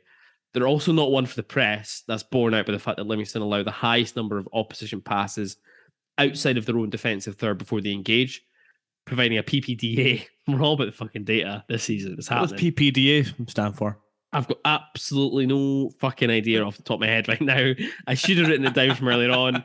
It's another acronym. I can't remember what that's meant to mean. Let's say it is passes, possession, I believe it's passes per. I believe it's passes, passes per defensive action. action. I was close. I was close. Uh, They've got a passes per defensive action of 16.4, which is the highest in the league, which means What does that mean? Well, basically means they don't mind giving you time and space in the ball. And they will basically say, come and beat us if you can, type mentality. It's not nothing rocket science. It's exactly what I'd expect David Martindale and Livingston to be doing. It's what they've done over the last two or three seasons. Unsurprisingly as well. They like to get the ball forward quickly. They've got the second lowest average passes per sequence, 2.02 in the league. That's right. In an average possession sequence, they'll pass the ball to each other twice and then get a shot of it. They've so far not put together one build up attack sequence, which is also known as having 10 or more passes, which ends in a shot or even a touch in the opposition box. So this season, in the four games so far, they've not strung 10 passes together and then had a touch in the opposition box. Says exactly everything that I imagine you would need to expect to know about Livingston. But now that's the kind of patronizing bit done. Um, all jokes aside, all seriousness, I've got a fucking lot of time for the Almondview podcast, boys.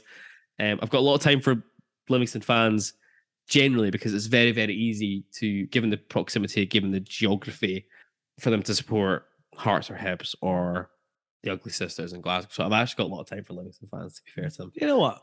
Something I've just thought about because we. Yeah, go for it. I mean, Gav. let's. Well, I mean, it doesn't really matter so much now, but I need to keep this in mind for the next time we speak to the guys. Yeah. Because we're not recording this in sequence No. because of magic. I remember when we played Livingston when they first appeared um, in the league with like all the guys, like, you know, the likes of um, Pasquinelli. Fernandez and Pasquinelli and Xausa and Tosh and all those kind of guys. We would go to Livingston, go to the um the old what's it called? Was it Almond? Almondvale. Almondvale. Yeah. Almondvale. and we'd have five thousand Yeah. fans, and they'd have like roughly five thousand fans. Like their section wasn't empty; it was pretty full. Yeah, yeah, yeah, yeah. But why is it that now, when they've got kind of on paper like more local lads, which you would think maybe perhaps be more engaging, why do they have so little supporters? It's a good question, Gavin. It's a very good question. I suspect that they dropped a lot of supporters when they kind of like went through all those financial issues. And they basically went bust, didn't they? and they Yeah. nearly went bust. Yeah, I think I suspect they shipped a lot of fans, especially when they started dotting around. I mean, did they go back to League Two? They went to League Two, yeah. You know, so I, I think they lost a lot at that point. Yeah, possibly. It just- Um, you would think, though, as they build and build and get back to where they went, that the support would perhaps come back to them. But yeah, yeah, there we go. Anyway, um, want to maybe pick up with the boys from the MV podcast next time out. Um, I mean, it's it felt like they used to pack out the away end with that fucking. Well, that might be the guy that played the drum. yeah, probably. I imagine. Anyway, we. I've got like PTSD of butt-headed lad that smashed on the sixth. oh, I don't. I can't. I can't remember. You know what I mean, though. Oh, Gary Boland Was it Gary Boland? I think we thought it was Boland, but I don't think it was Boland. in the six one. Yeah. Well, see, because they had a bald left back and they had a bald right back. But I think you might be look this up getting now. confused over Livingston drubbings at Pittodrie. I need to look this up now. I think Gary Boland Uh, scored a screamer against that 6 1. Let me see. Let me see. Oh, what season would that have been? Uh, 2001 2 ish. Maybe 2000, 2001. Ebbe was in charge. So, Stavrum was still here. Stavrum played in that game because we spoke about it with him. yes. It's not that one. Here we go. Here we go. Got it. Uh, what's it? Caputo. Mm, I don't think so. It was in the second half, wasn't it? Yeah. Caputo, Bingham. Lo- uh, Boland played that night, but it wasn't him. This is great listening for people. Might have been a different game. I could have sworn Gary Nah, Boland scored an absolute screamer against us. I think it was the same game, but we've clearly just made a mistake about. It says Lovell hit an unstoppable drive beyond Esson. I remember that. I don't remember that. Maybe you're right. Maybe it's a different game we're thinking about. Barry Wilson scored two. Davy Bingham, Stuart Lovell, and then Caputo scored two. But Hmm. Caputo wasn't a fullback, was he? It was a centre half. Yeah. Oh, I God say knows. so confidently. I mean, I'm pretty sure it was a centre back. Yeah, I don't know. I mean, we've maybe got mixed up. This is a horrendous segue now. Anyway, um, on that basis, shall we pass over to us catching up with Povey from the Almondview podcast to get his thoughts on the game? Povey from the Almondview podcast. How's it going? All right, how y'all doing, lads? We're good. We're good. We're not too bad. Well, I'm, I'm speaking for both of us here. I'm good. Gav, how are you? Grand man, yeah. You're a bit more positive than me after your your result yesterday. Well, anyway. that's it. I mean, you know, away wins for Aberdeen, clean sheets for Aberdeen. These are not common occurrences anymore. So yeah, I'm absolutely buzzing here, man. Who would have thought a 1 0 win at St. John's would have us, and I quote, buzzing? There we go. I'm surprised you didn't uh, storm the pitch. You know, get get all the like you did against us when you beat us two one last year. Ah, yes. Thank, thank you, Max Stryjek. I know. Got see you later, by the way, Max. That's uh, like unforgiven from that, but uh, yeah, that's him gone down south now. So good riddance.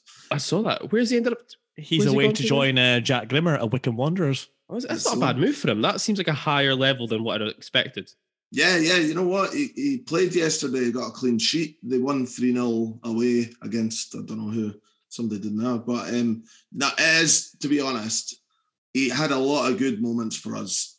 That game against you, that was that was just one of the few blips that he made, but they cost us massively, you know, uh, big blips. But like, you know, you can't fault him against. Uh, he, he got us a point against at Parkhead uh, last year, and he got us, you know, he got some good clean sheets. But um, yeah, see you later.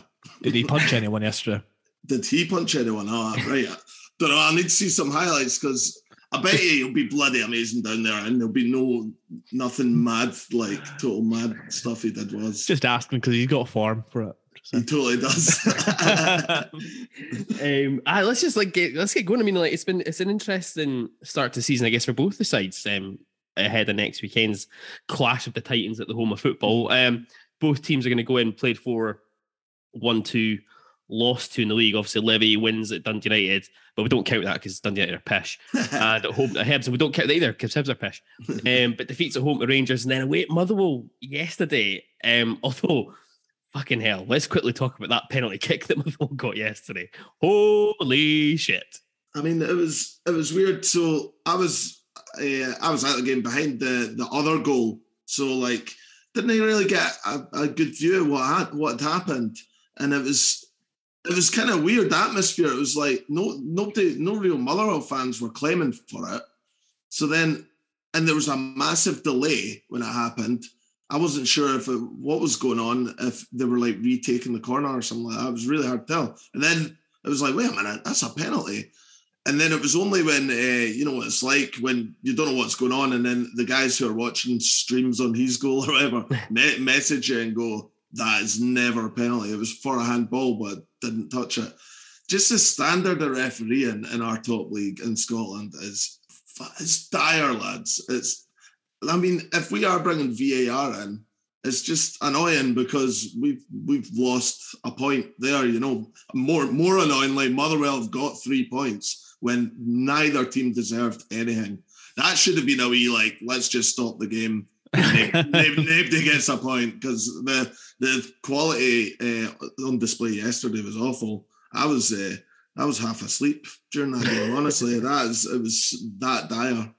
You have got a pretty horrendous record at Fir Park as well, though, as I recall. So I Aye. guess it, it just Two- goes out of form, doesn't it? Although we can't talk, so do we. Our record at Fir Park in recent seasons is absolutely fucking horrendous. Um, They're such a weird team, man. Like, like how on earth did they get in Europe last season? It's just mind-boggling. Well, we know why because bloody Ricky Lam- Lamie's nose against us. That's the reason they got in. Uh, but uh, like, they were really they were rotten. they were poor last season, you know. And it, it is. I don't know why we shite bag it against Motherwell always at Fir Park. 2002 was the last time we won there. Like that's ridiculous, man. Uh, I and uh, so you've got pretty bad form against Motherwell too, eh? Feels especially in like the very like recent history, Yeah. like to the tail end of Derek McInnes through. I mean, Yeah. Glass was horrendous against them, and yeah, Jim Goodwin got a draw in the first his first game, but yeah, they took us to the cleaners last week and could have. Yeah, they, they properly pulled our pants down last week. Um, Mm, Is mm. the best I way would- to put it. I would say it was kind of a little bit like Livingston against us in the bottom six Oh, like yeah, totally. when you guys just did a number on us. The only difference is we could score, but yeah, Yeah, um, yeah. but yeah, we just we can't do this thing called defending. At least we couldn't last week. I mean, so uh, It was four mental goals, wasn't it? It was the last week. It was. Uh, aye, three. What was it? Three two or four? Three- uh, three two, Three, yeah, two. sorry. It was three mental goals. Aye. Yeah. Uh, and yeah, like. uh, Well, I reckon it sets up for an all right tie. Although, tell you what, we couldn't have scored yesterday for any, so it's changed a wee bit. But I reckon Martindale will uh, kick some butts after that, shake things up. Uh, see, we started the game yesterday with the same lineup that we'd done pretty much all season. Yeah. There's uh, even Rangers. Uh, there was only one change uh, that we made, and that was due to an injury. But we've had the same lineup for the last three games, which you kind of understand because like you're getting results against Dundee United away, you're beating Hibs at home. But like Motherwell, they're like they play wider. They're they play differently, and I, I, don't know why we didn't start off with wider players. And it, it was just Nouble was like non-existent. You know, after being man of the match on Sportscene the last couple of weeks, he was non-existent. You know, and uh, and yeah, we were just making daft passes. But Motherwell weren't great, and I, I I don't know. They didn't look like the team that uh, played you the week before. Anyway. Yeah. I think um, it's going to be interesting because you guys have kind of favoured like the kind of Christmas tree so far, Mm. most of the games this season. You've played with a kind of narrow front three of Nouble, Pittman, and Shinnie, Mm. playing really, really narrow as a three, which is what St Johnstone did yesterday. They went Christmas tree as well yesterday. And we went, uh, we were very attacking in the sense we really pushed our fullbacks on. We kind of were a bit like, we don't really care about your two kind of wider players, but not really wide players. We don't really care about them. We're going to push on a little bit and create overloads up the flanks. So it's going to be interesting to see, like you say, what Martindale does next Saturday, because I, I would imagine he's going to have a look at what Aberdeen did at St Johnstone yesterday. And like I say, St Johnstone set up in exactly the same way that you guys have been setting up. And the way that we picked off St Johnstone was actually quite impressive yesterday. We spoke about it quite a bit in the review of the game from yesterday. I thought actually tactically we were set up really well. It's going to be very interesting to see what you guys decide to do. Does he? Do you think he sticks with Nouble up top? I mean, he kind of has to in one way because he's kind of you know this enigma, but at the same time, does it maybe favour like a Bruce Anderson type? Do you think Saturday? I was going to say there's a guy called Bruce Anderson who apparently really enjoys playing against Aberdeen, Mhm. or should I say, enjoys scoring against Aberdeen. I just I love him uh, like full stop and like it's the best gift that Aberdeen have ever given Livingston. He's just eh, amazing. He, he was on the bench. Uh, um, eh, so he, he was not on the bench yesterday, so he's not? been struggling with an injury. Yeah, he he featured against uh, Hibs, but Yeah. and it was great seeing that. So against Hibs, we played Nouble and Anderson up top for the last twenty minutes. Basically, when they equalised, uh, we changed it up because we were really good. We've been really good all season, by the way. It's just yesterday was like a completely different, the different team that turned. uh, They didn't even turn up, you know. But I would, I, I'm not adverse to the idea of certainly having Anderson on the park, assuming he's fit, like uh, and Nouble on the park. Whether that's part of, I mean, you don't really see two up front. no, Uh, but Nouble is able to play in the wing. You know, last season when he came back on loan from us from uh, came back from his loan from Arbroath, he was pretty much played on the on the wing with Anderson up up there. Uh, but because the things he can do on the ball is unreal. Uh, not yesterday, but yeah, I, he'll still he's still got the ability to cause you get your defense real Yeah. problems. Like I wonder if that's what maybe Martindale does. Is he decides to try and pin one of our fullbacks back by playing Nouble up against him, and against you know Nouble's a big physical lad. Against Coulson, I'd, I'd I'd fancy Nouble in terms of his physicality against Coulson. Yeah, In terms of Richardson, it could at least pin Richardson back. So Richardson's just a flying fullback. That's all he wants to do is go up the park. He doesn't really want to do too much defending. yeah, um, yeah. I mean, it's interesting that you touched on yesterday because I mean, I'm just looking through the data from yesterday's game Mm. uh, for you guys. I mean, Nouble had the least touches of any player on the park for 90 minutes. He only, he only touched the ball 21 times in 90 minutes, which is just nothing. Um. Clearly, was getting a bit frustrated losing a lot of duels as well. I'm presuming you were just getting the ball as direct as you could up to him and hoping for the best. And Yeah, yeah. We didn't we didn't we didn't have the much possession at all. I don't know what it's saying about the stats there possession wise, but it didn't feel like we had much of the ball. Certainly in the second half. 58 42 is what it's coming out as. uh, right, aye. I mean, that's quite high for us, to be honest. Like, I was about to say you've got like the lowest percentage of possession in the league. Yeah, yeah. 14 against Rangers in the first day of them. but uh, yeah, we just couldn't get up to him, as you say. Uh, he just didn't, didn't he didn't really get many opportunities, you know. Uh, Lamie had him on toast, which is a horrible thing to say. I, I was going to say I, I fancy that if if that's how you decide to go, like Anthony Stewart will really relish that as our new kind of centre half. That's the kind of battle I think he'll really relish a physical battle against another big lad Mm. up top. Well, I it's and I I think that would be the right thing to do. I think man marking Nouble. If you were Stewart, I would almost uh, put him in a man marking role, assuming the rest of your uh, defense can like cover for Yeah. for him. Uh, somebody needs to be on Nouble because he, he will get frustrated. I reckon he's not going to get all these. He's kind of taking everyone a wee bit by surprise at the start of the season, but you know he was found out yesterday. If you guys do your homework, there's no reason why Nouble can't uh, be be quite quiet next week as well. He's a I good do- jet, isn't he? He's a good jet. Man, he's that man. No, nobody's like Jet. Like Jet was Jet was off. To be fair, right? I out of the I'm in View boys. I'm the the biggest. Like I was always the one that was dissing Jet. And you know, I, I I was the one who predicted that he would be stinking for you guys. I remember like he, he like played it against Raith Rovers in the League Cup, and you guys were all buzzing, singing songs about him, and I, and I was like, that will not last. like, and sure enough, best Gold. best best bit of business I bet we've ever done. Like gold star to this man. Yeah, absolutely. Are you aware of where Jet is now? Oh, it was. I saw something. He put some mad thing on his Instagram video story where he was like, he signed for a new club, and he was just like, some. Who? Where is it again? Can you he's remember? he's in India now. India. That's it. Jamshedpur, I want to say. yeah, the Indian Super League. Um, yeah, I could be sure he put something up like, uh, it was like the way he described himself, like as playing is like, yeah, some things work out, some things don't work out. I'm like, man, that's no way to sell yourself as a player. Like, it's the, it's the wonderful little montage they put on their social media of him at Aberdeen exclusively, and it's like one goal, and a lot of touches like 30, 40 yards away from goal that look good, but then you know nothing happened after that. Unreal. He was, yeah. I mean, yeah, he did score a couple of cracking goals. He had some, but that for me, I'm not interested in seeing anyone like that. Yeah, no, Nouble is totally different. Nouble has the potential to be like a, a great player. Honestly. Yeah, he looks he looks really good. To be fair, he, I think he's, he's very rough around the edges still, but mm-hmm. he's got a lot going for him. That's it. I don't think I've been as as excited as a player since uh, Lyndon Dykes. There's uh, that's the last time I was probably this excited for a, a, a player. So, I we'll see we'll see how it works out. We'll see uh, uh, it. It could be an interesting battle with Stuart Anyway, I think I so. Reckon. I think it could be if you decide to go that way. I mean, it's an interesting season for Livingston this year because, like, you guys, like, when the last time I spoke to, I think it was Liam was the last time, and I think we'd spoken about, you know, what are you hoping for this season? What's your aspirations, etc. It was always just like every season, stay up. That's yeah. that's all we want to do.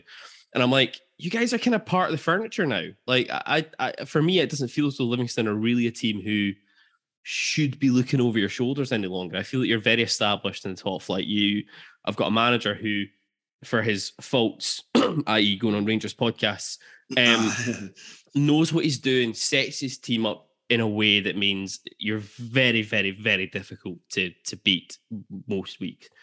And this season as well, like you guys have like it, it seems to me looking from the outside, and this is just obviously me being, you know, probably a bit naive, but it seems to me like it's the first time in a long time you've had what appears to be a relatively settled first 11, 12, mm-hmm. 13 players going from one season into the other. I mean, I'm looking at your starting mm-hmm. lineup against Motherwell yesterday. It's all boys who were at the club last season, yeah. with I think maybe the exception of the keeper, I think it is.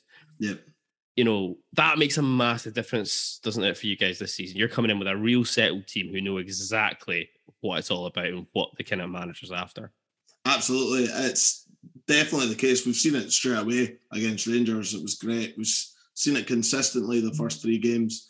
Uh, Motherwell game, as the Motherwell game was a Motherwell game, it's out the way. But uh, it's definitely um, like it can't be that far off. We had a really good uh, uh, bottom six, obviously finishing seventh, got a great result against you guys. Probably not that many uh, players different on the on the team sheet from that last game compared to uh, up at Pittodrie compared to what you'll see on Saturday.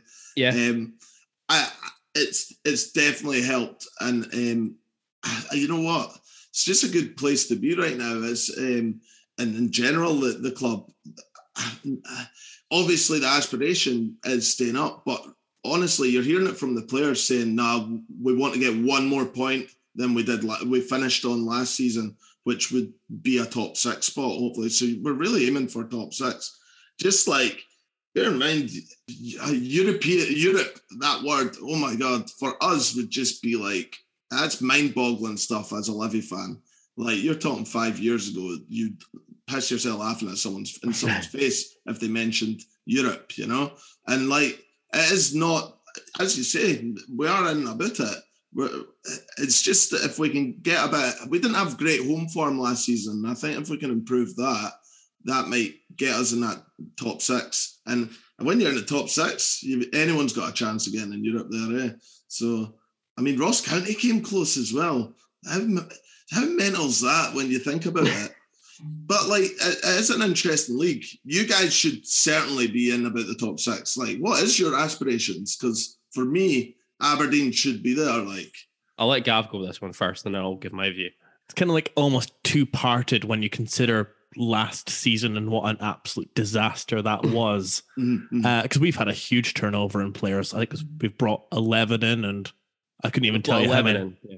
I couldn't even tell you how many have left gone out the door. Twelve have gone, I think, and then there's still probably more to go. Well, there's probably more to go. Probably still more to come in.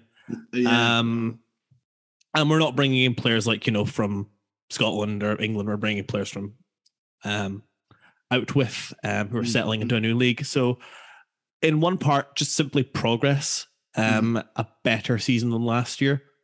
Um, top six would be the first part in that, but also there's that part of me that thinks that we're dealing with a very healthy budget, and I don't think I don't think I think there's always significant evidence to suggest the league this year has got some pretty poor teams in it. I'd agree massively. Dundee United, Hibs, to name to name but two. Um, and I don't think Hearts are like that. I don't think they're a mile off of us either.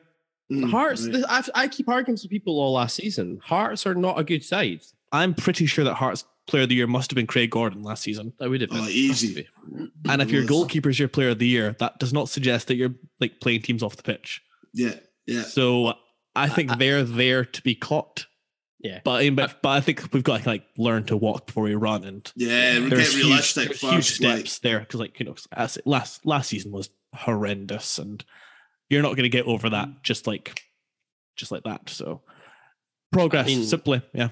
Yeah, Yeah. Gav's all about progress. I mean, like I got invited on to like you know the BBC Sports Scotland like the series of podcasts that they I did with Ray Bradshaw. Yeah, I saw that you'd done that. aye. Um, because you know we're fucking big time and all that on this Aye. podcast now. I love that and, big um, time podcast, boys. You're right. and I I started creating beef. We're I talking to was like- guys that are like part of four four two magazine here. We're we're yeah, small, exactly. we're small fry. Exactly. Yeah, absolutely. Yeah, definitely. And like I started creating some beef, I think, with Hearts fans because I was like, I'm adamant that Hearts last season were not a good football team because I was like, the rest of the league just literally mm-hmm. went, Do you want to finish third this season, Hearts? Mm-hmm. Yeah. Mhm. Here you go then. Just have it. Like nobody like did anything to stop them. There were, I don't I honestly genuinely don't think they were a good side last season. I watched us play them off the park at a moment in the season where we were at our absolute fucking worst. And we were mm-hmm. really good that day. Craig Gordon's stats, when you look at them, and I was, I was talking about this with a Hearts fan actually last week. I was like, he had the highest save percentage in the league, but you look at the amount of shots he faced, and I was like, that's a team that's given up Yeah. chances all over the place. I was like, I don't think they're as good as you think you are. And I think I think they'll struggle with the Thursday Sunday thing. I think they'll struggle with that going forward because that's going to happen regardless of what happens with them against Zurich. Yeah, they're, they're going to hit that group, uh, and one of them anyway. Yeah. you know, I look at it and I, I kind of. I kind of tend to be. I try to be pragmatic sometimes, like Gav just said. It's just it's got to be a bit progress, and we've got to improve on what last season was like. And at the same time, I go, generally speaking, in football, budgets dictate where you finish in the league. Generally, you know, general rule of thumb, we will be paying in the top four budgets. I suspect Hearts is playing budget slightly higher than ours this season. So for me, top four minimum has to be where we're aiming for, and then that means I think we need to try and really be challenging Hearts to get that third spot um, back off them again and, and and show that last season was a bit of a flash in the pan for them. That's where I am, but it's been a bit hit and miss so far. It's like we look decent coming through the Premier Sports group stages, but it's hard to tell because you're playing lower league competition, so it's hard to really see where you're at. Um, against Celtic, we didn't really lay a glove on them down at Parkhead. Although we had an amazing chance with Johnny Hayes just before half time, and he scores that one one at half time. It maybe changes the dynamic of the game a little bit. Mirren at home, 4 1 looks comfortable, but it's hard to gauge it because it was against 10 men. Motherwell pulled their pants down, and I don't know where that performance came from. On their that's side. came out.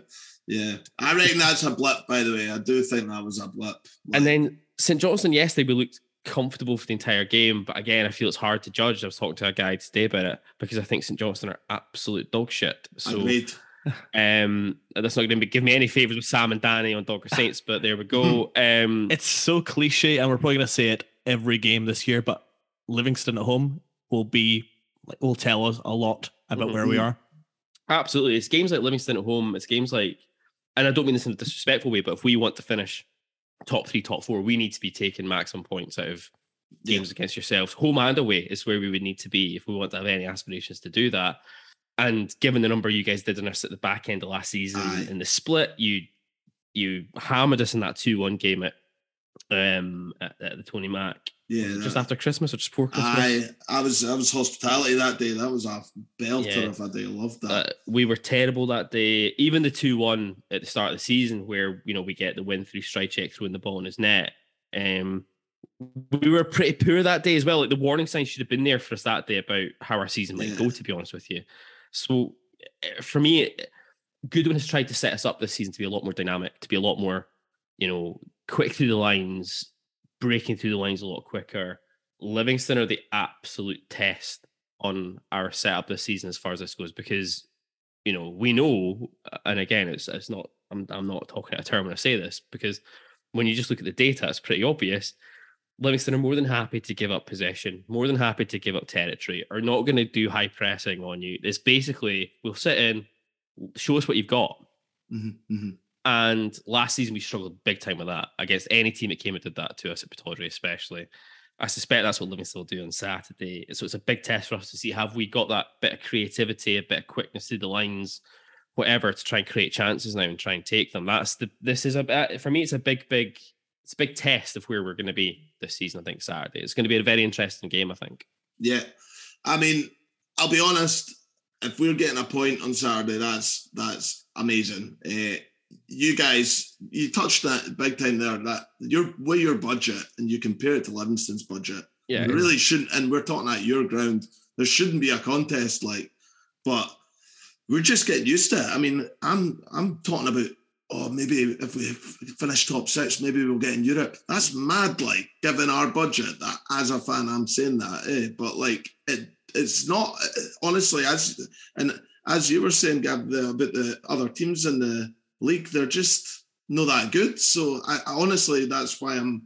It, doesn't seem that unbelievable for me to talk, be talking top six, and I, I don't Um, think it's outside. I don't. I honestly don't think it is. I think Europe's a reason, a really realistic prospect for Livingston. Yeah. If you if you get your shit together and you do Mm. what you've done for the last couple of seasons, I mean, I think I'm sure that depending on how things play out in the Scottish Cup and stuff, but let's just say for argument's sake, it ends up being, you know, Celtic or Rangers against one of the teams that finish in the top four.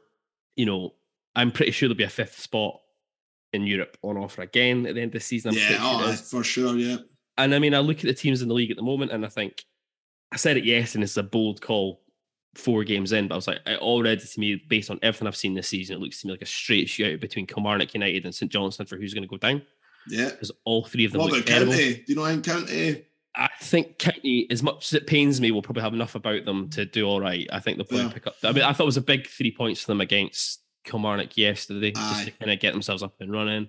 Um, and from there, you go, well, it's all to kind of play for up at the top Mm. end of the table. When a team puts together, like I say, you guys will be solid. I suspect you guys Mm. will be there or thereabouts for top six anyway. And if you get yourselves in, you've got every chance of, of making that top Well- five and potentially Europe. One one difference that now David Martindale said um, about you were talking about Craig Gordon earlier and how how many points he like basically earned Hearts. We've we paid money for a, our goalkeeper Shamal Mm. George. That's the first time we've paid money for a, any player. I'm honestly like Yeah. and no, I don't know, like easy a decade. I don't know, easy a decade. It's, we've never done that. And uh, the the guy in goals, uh, Shamal George, he he's looking like he's a good number. Obviously, yesterday it was a penalty. What are you going to do about that? Um, uh, the, but you know he's he's he's got a clean sheet the, uh, against Dundee United. The the it, fair enough. The Rangers game, he was maybe out of position, but he, he worked on that, and you could see that against Hibs, uh, where he, he made a really good save from a free kick. I think if he can, if he can uh, do the business, then that that will give us that extra edge. See, just thinking, I wonder how he'll cope against uh, uh, your man. What's uh, is Miovski in it? Miovski, yeah. Yeah. I it, like I because I, I thought he was looking.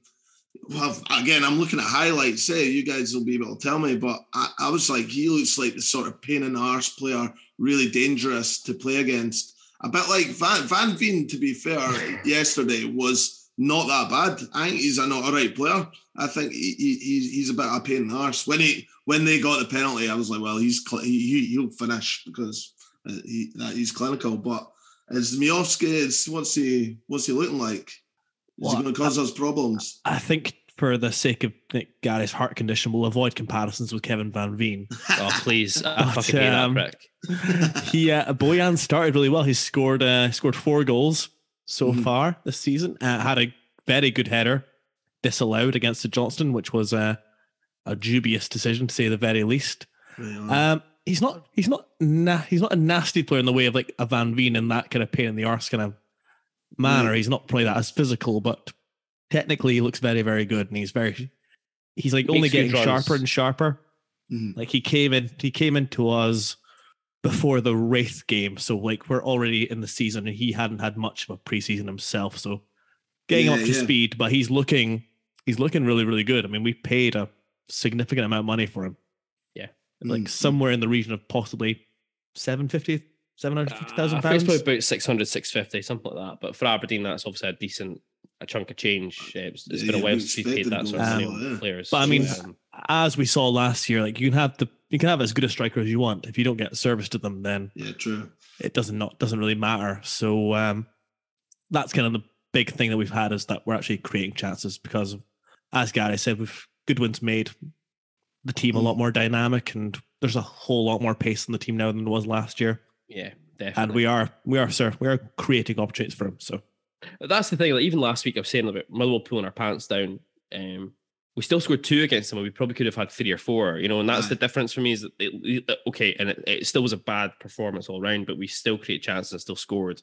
Whereas I look Mhm. at bad performances we had last season at home, in particular. You know, I I look at the the game against yourselves post split where we were just horrendous. You know, we didn't look like we didn't look we didn't look like ah. scoring for ninety minutes. I think we scored event. I, I, I was Aye, it was it was two one, uh, so but it was I still thought it was like- 0 until I looked at it again today. I was Yeah. like 2 1. I was like, where the fuck did we score? And then I remember there was like a penalty given them by the last like 20 seconds. I was like, penalty Oh, was the only way we were scoring goals last season. Um, well, that's why Lewis Ferguson ended up being Lewis our top. Ferguson scored, didn't he? Yeah. Um, but so that was the, like, the one positive I took out of last week's performance was the fact that we'd scored a couple of goals and we looked like we could we could score goals. Um, yes, against Johnstone again, we touched on the review. We didn't look like overly. We had a lot of ball and played some nice stuff, but we didn't look overly creative. But then when I went back and looked at, uh, at the numbers and went back and looked at the highlights, we could have easily scored like four or five yesterday as well if Mm, players had their mhm. shooting boots on and stuff. So yeah, it'll be interesting to see how we go. I mean, listen, Paul, we'll, we'll kind of wrap things up here. Yeah, totally. Um, but listen, let's let's um two things, two questions for you. Your your favorite moment as a Livy fan against Aberdeen, and two, your prediction for Saturday. And you'll have a lot to pick from on that first question. Well, Liam and Jake had plenty of options for themselves, so we'll we'll see if uh, we'll see if you pick up anything different. Oh, it's an interesting one. Uh, there's uh, there's a lot over that o- o- over history. You know that there's been great great results up there, and in our, our oh, let me have a think. I mean, I wasn't at the the infamous game when we were in the um, second division, and um, uh, we John Robertson scored the winner. You know, John Robertson played that game. I I was. wa- we were there. I, I was it was a midweeker and I was uh, I was a wee schoolboy school night couldn't make it up there. Uh, I'm gonna go for and the uh, I'm gonna go for when we beat you in the quarter final of the Scottish Cup and Burton O'Brien scored from the halfway line and it was at Almondvale. Again, it was a midweeker and we just won the League Cup. So this is 2004. Uh, so Is, Barton, O- Burton O'Brien scored from the halfway line. is that the infamous This Steve is that night. Paterson night? yeah, it is. It's that night. Yeah. The Yeah. very one. Oh. Do you, do you remember this? Were you at the game? I was at the game. Yeah. Okay. So um, it was on TV uh, because it was a replay. It was that season we we we played you guys as many times as we possibly could Mm, yeah. because we played because we It you was beat like us. two in one week, was there not? Aye, Like, 'cause yeah. you, you beat us in the League Cup. We obviously played each other four times in the league, and we Mm. played obviously twice in the Scottish Cup. Mm. Um, Burton O'Brien scores that goal, and um, it was pissing down with rain. I remember this so vividly. yeah. Um, the camera goes to Steve Paterson, our, our manager at the time, yeah, yeah. who had his his issues that everyone knew about anyway. And um, there he is. You're, you're kind of expecting like maybe he's like up on his feet, barking out instructions, talking with Duncan Shearer, creating a plan, talking to a substitute, something like that. Nope, he's huddled in the dugout with his jacket kind of like over his head, a cigarette in his mouth, desperately trying to light this thing, Yeah. and it just didn't happen. And the camera stayed on for what felt like an eternity. It was probably about 10 seconds, but it felt like an eternity. And that was a moment where I just remember thinking, this is, we've hit rock bottom. Yeah. Fuck. Aberdeen. This is it. Our, our manager can't even light a fag. in the sudden rain on a Meanwhile- Tuesday night in Livingston. Meanwhile, whoever our goalkeeper, like Esson or whoever was punting the ball to John Aye. Stewart and Lee Hines while Marvin Andrews comes flying over them. Ah, absolutely. I know it was it was it was just because of that era, like that just that spell was amazing. As I say, we just won the League Cup or something, or I kind of I think we just won it, and it was our first game, and at uh, and it, was- it, it was only like four days after or something. It was amazing. We we beat us. Then we had Celtic at Hampden for the next. Uh, in fact, that that was our um, that was the last time as a fan that we've been in Hampden. I apart from playing fucking Queens Park, but like uh, for for a uh, for a cup game, that was the last time. Uh, after that, Of course, yeah. You missed the COVID one, yeah. yeah, because yeah, we missed the, we missed the infamous bloody. I don't even want to talk about that. Don't don't end on a low for me like that. We won't. We'll leave you the high of Steve Paterson not able to light a fag in the dugout at Almond Vale. Right, come on, Povey. Predictions for Saturday.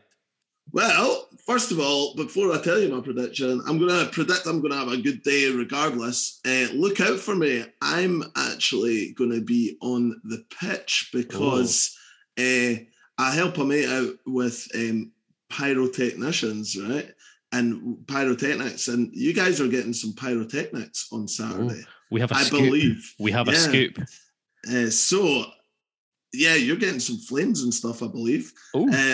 That's the that's the word. As far as I'm aware, that's how I'm getting there. So uh, if you see that, look out for me. I'll be making sure nobody's uh, going near the fire.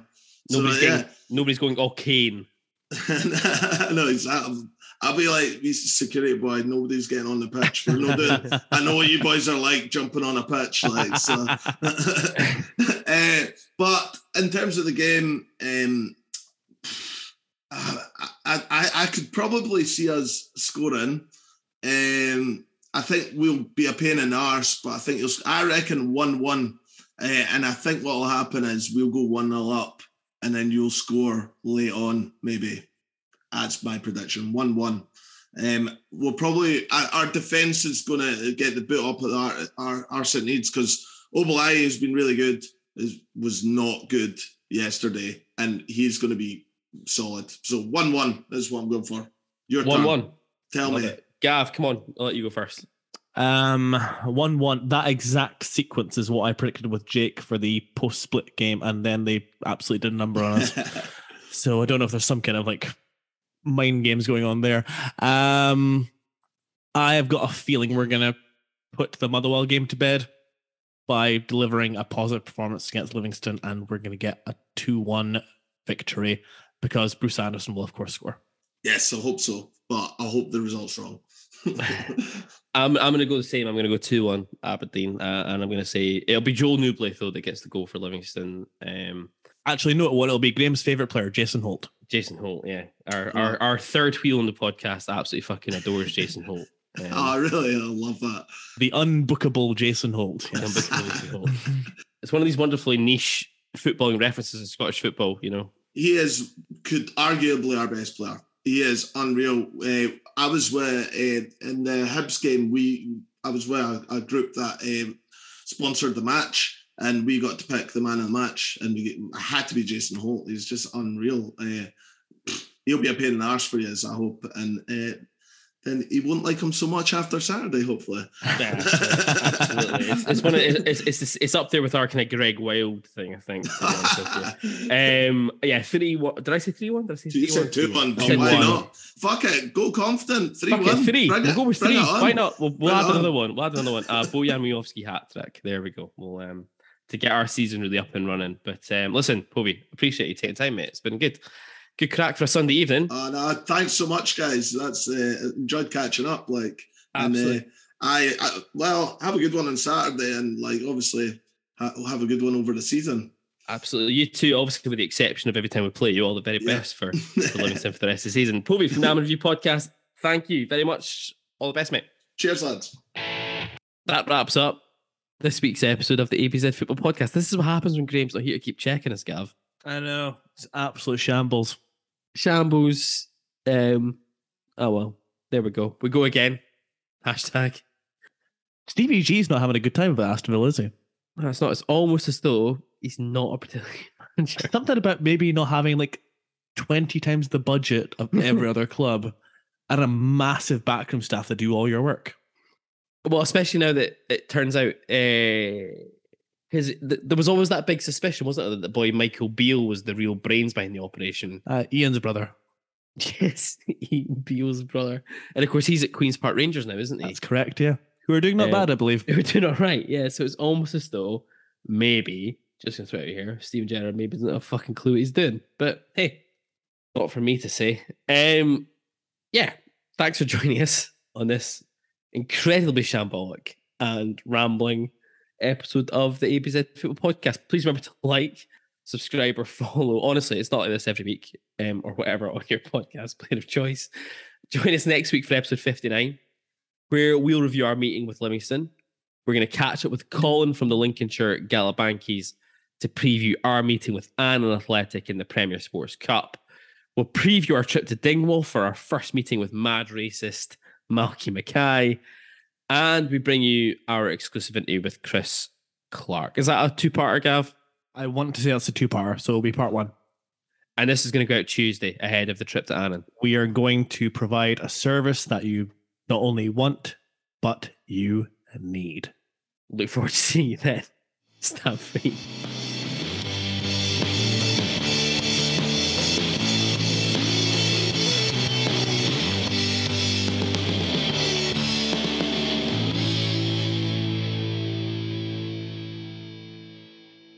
This episode of the ABZ Football Podcast was brought to you in association with Siberia Bar and Hotel on Belmont Street, Aberdeen. Head into the bar, quote the phrase ABZ Pod, that's ABZ Pod, for a £3 pint of Foster's, £4 pint of Moretti, or £5 pint of Fierce any day of the week, including match days. Siberia is open seven days a week, all year round, and the bar is located only 30 seconds walk from the nearest bus stop, taking supporters to Pittodrie Stadium for free on match days.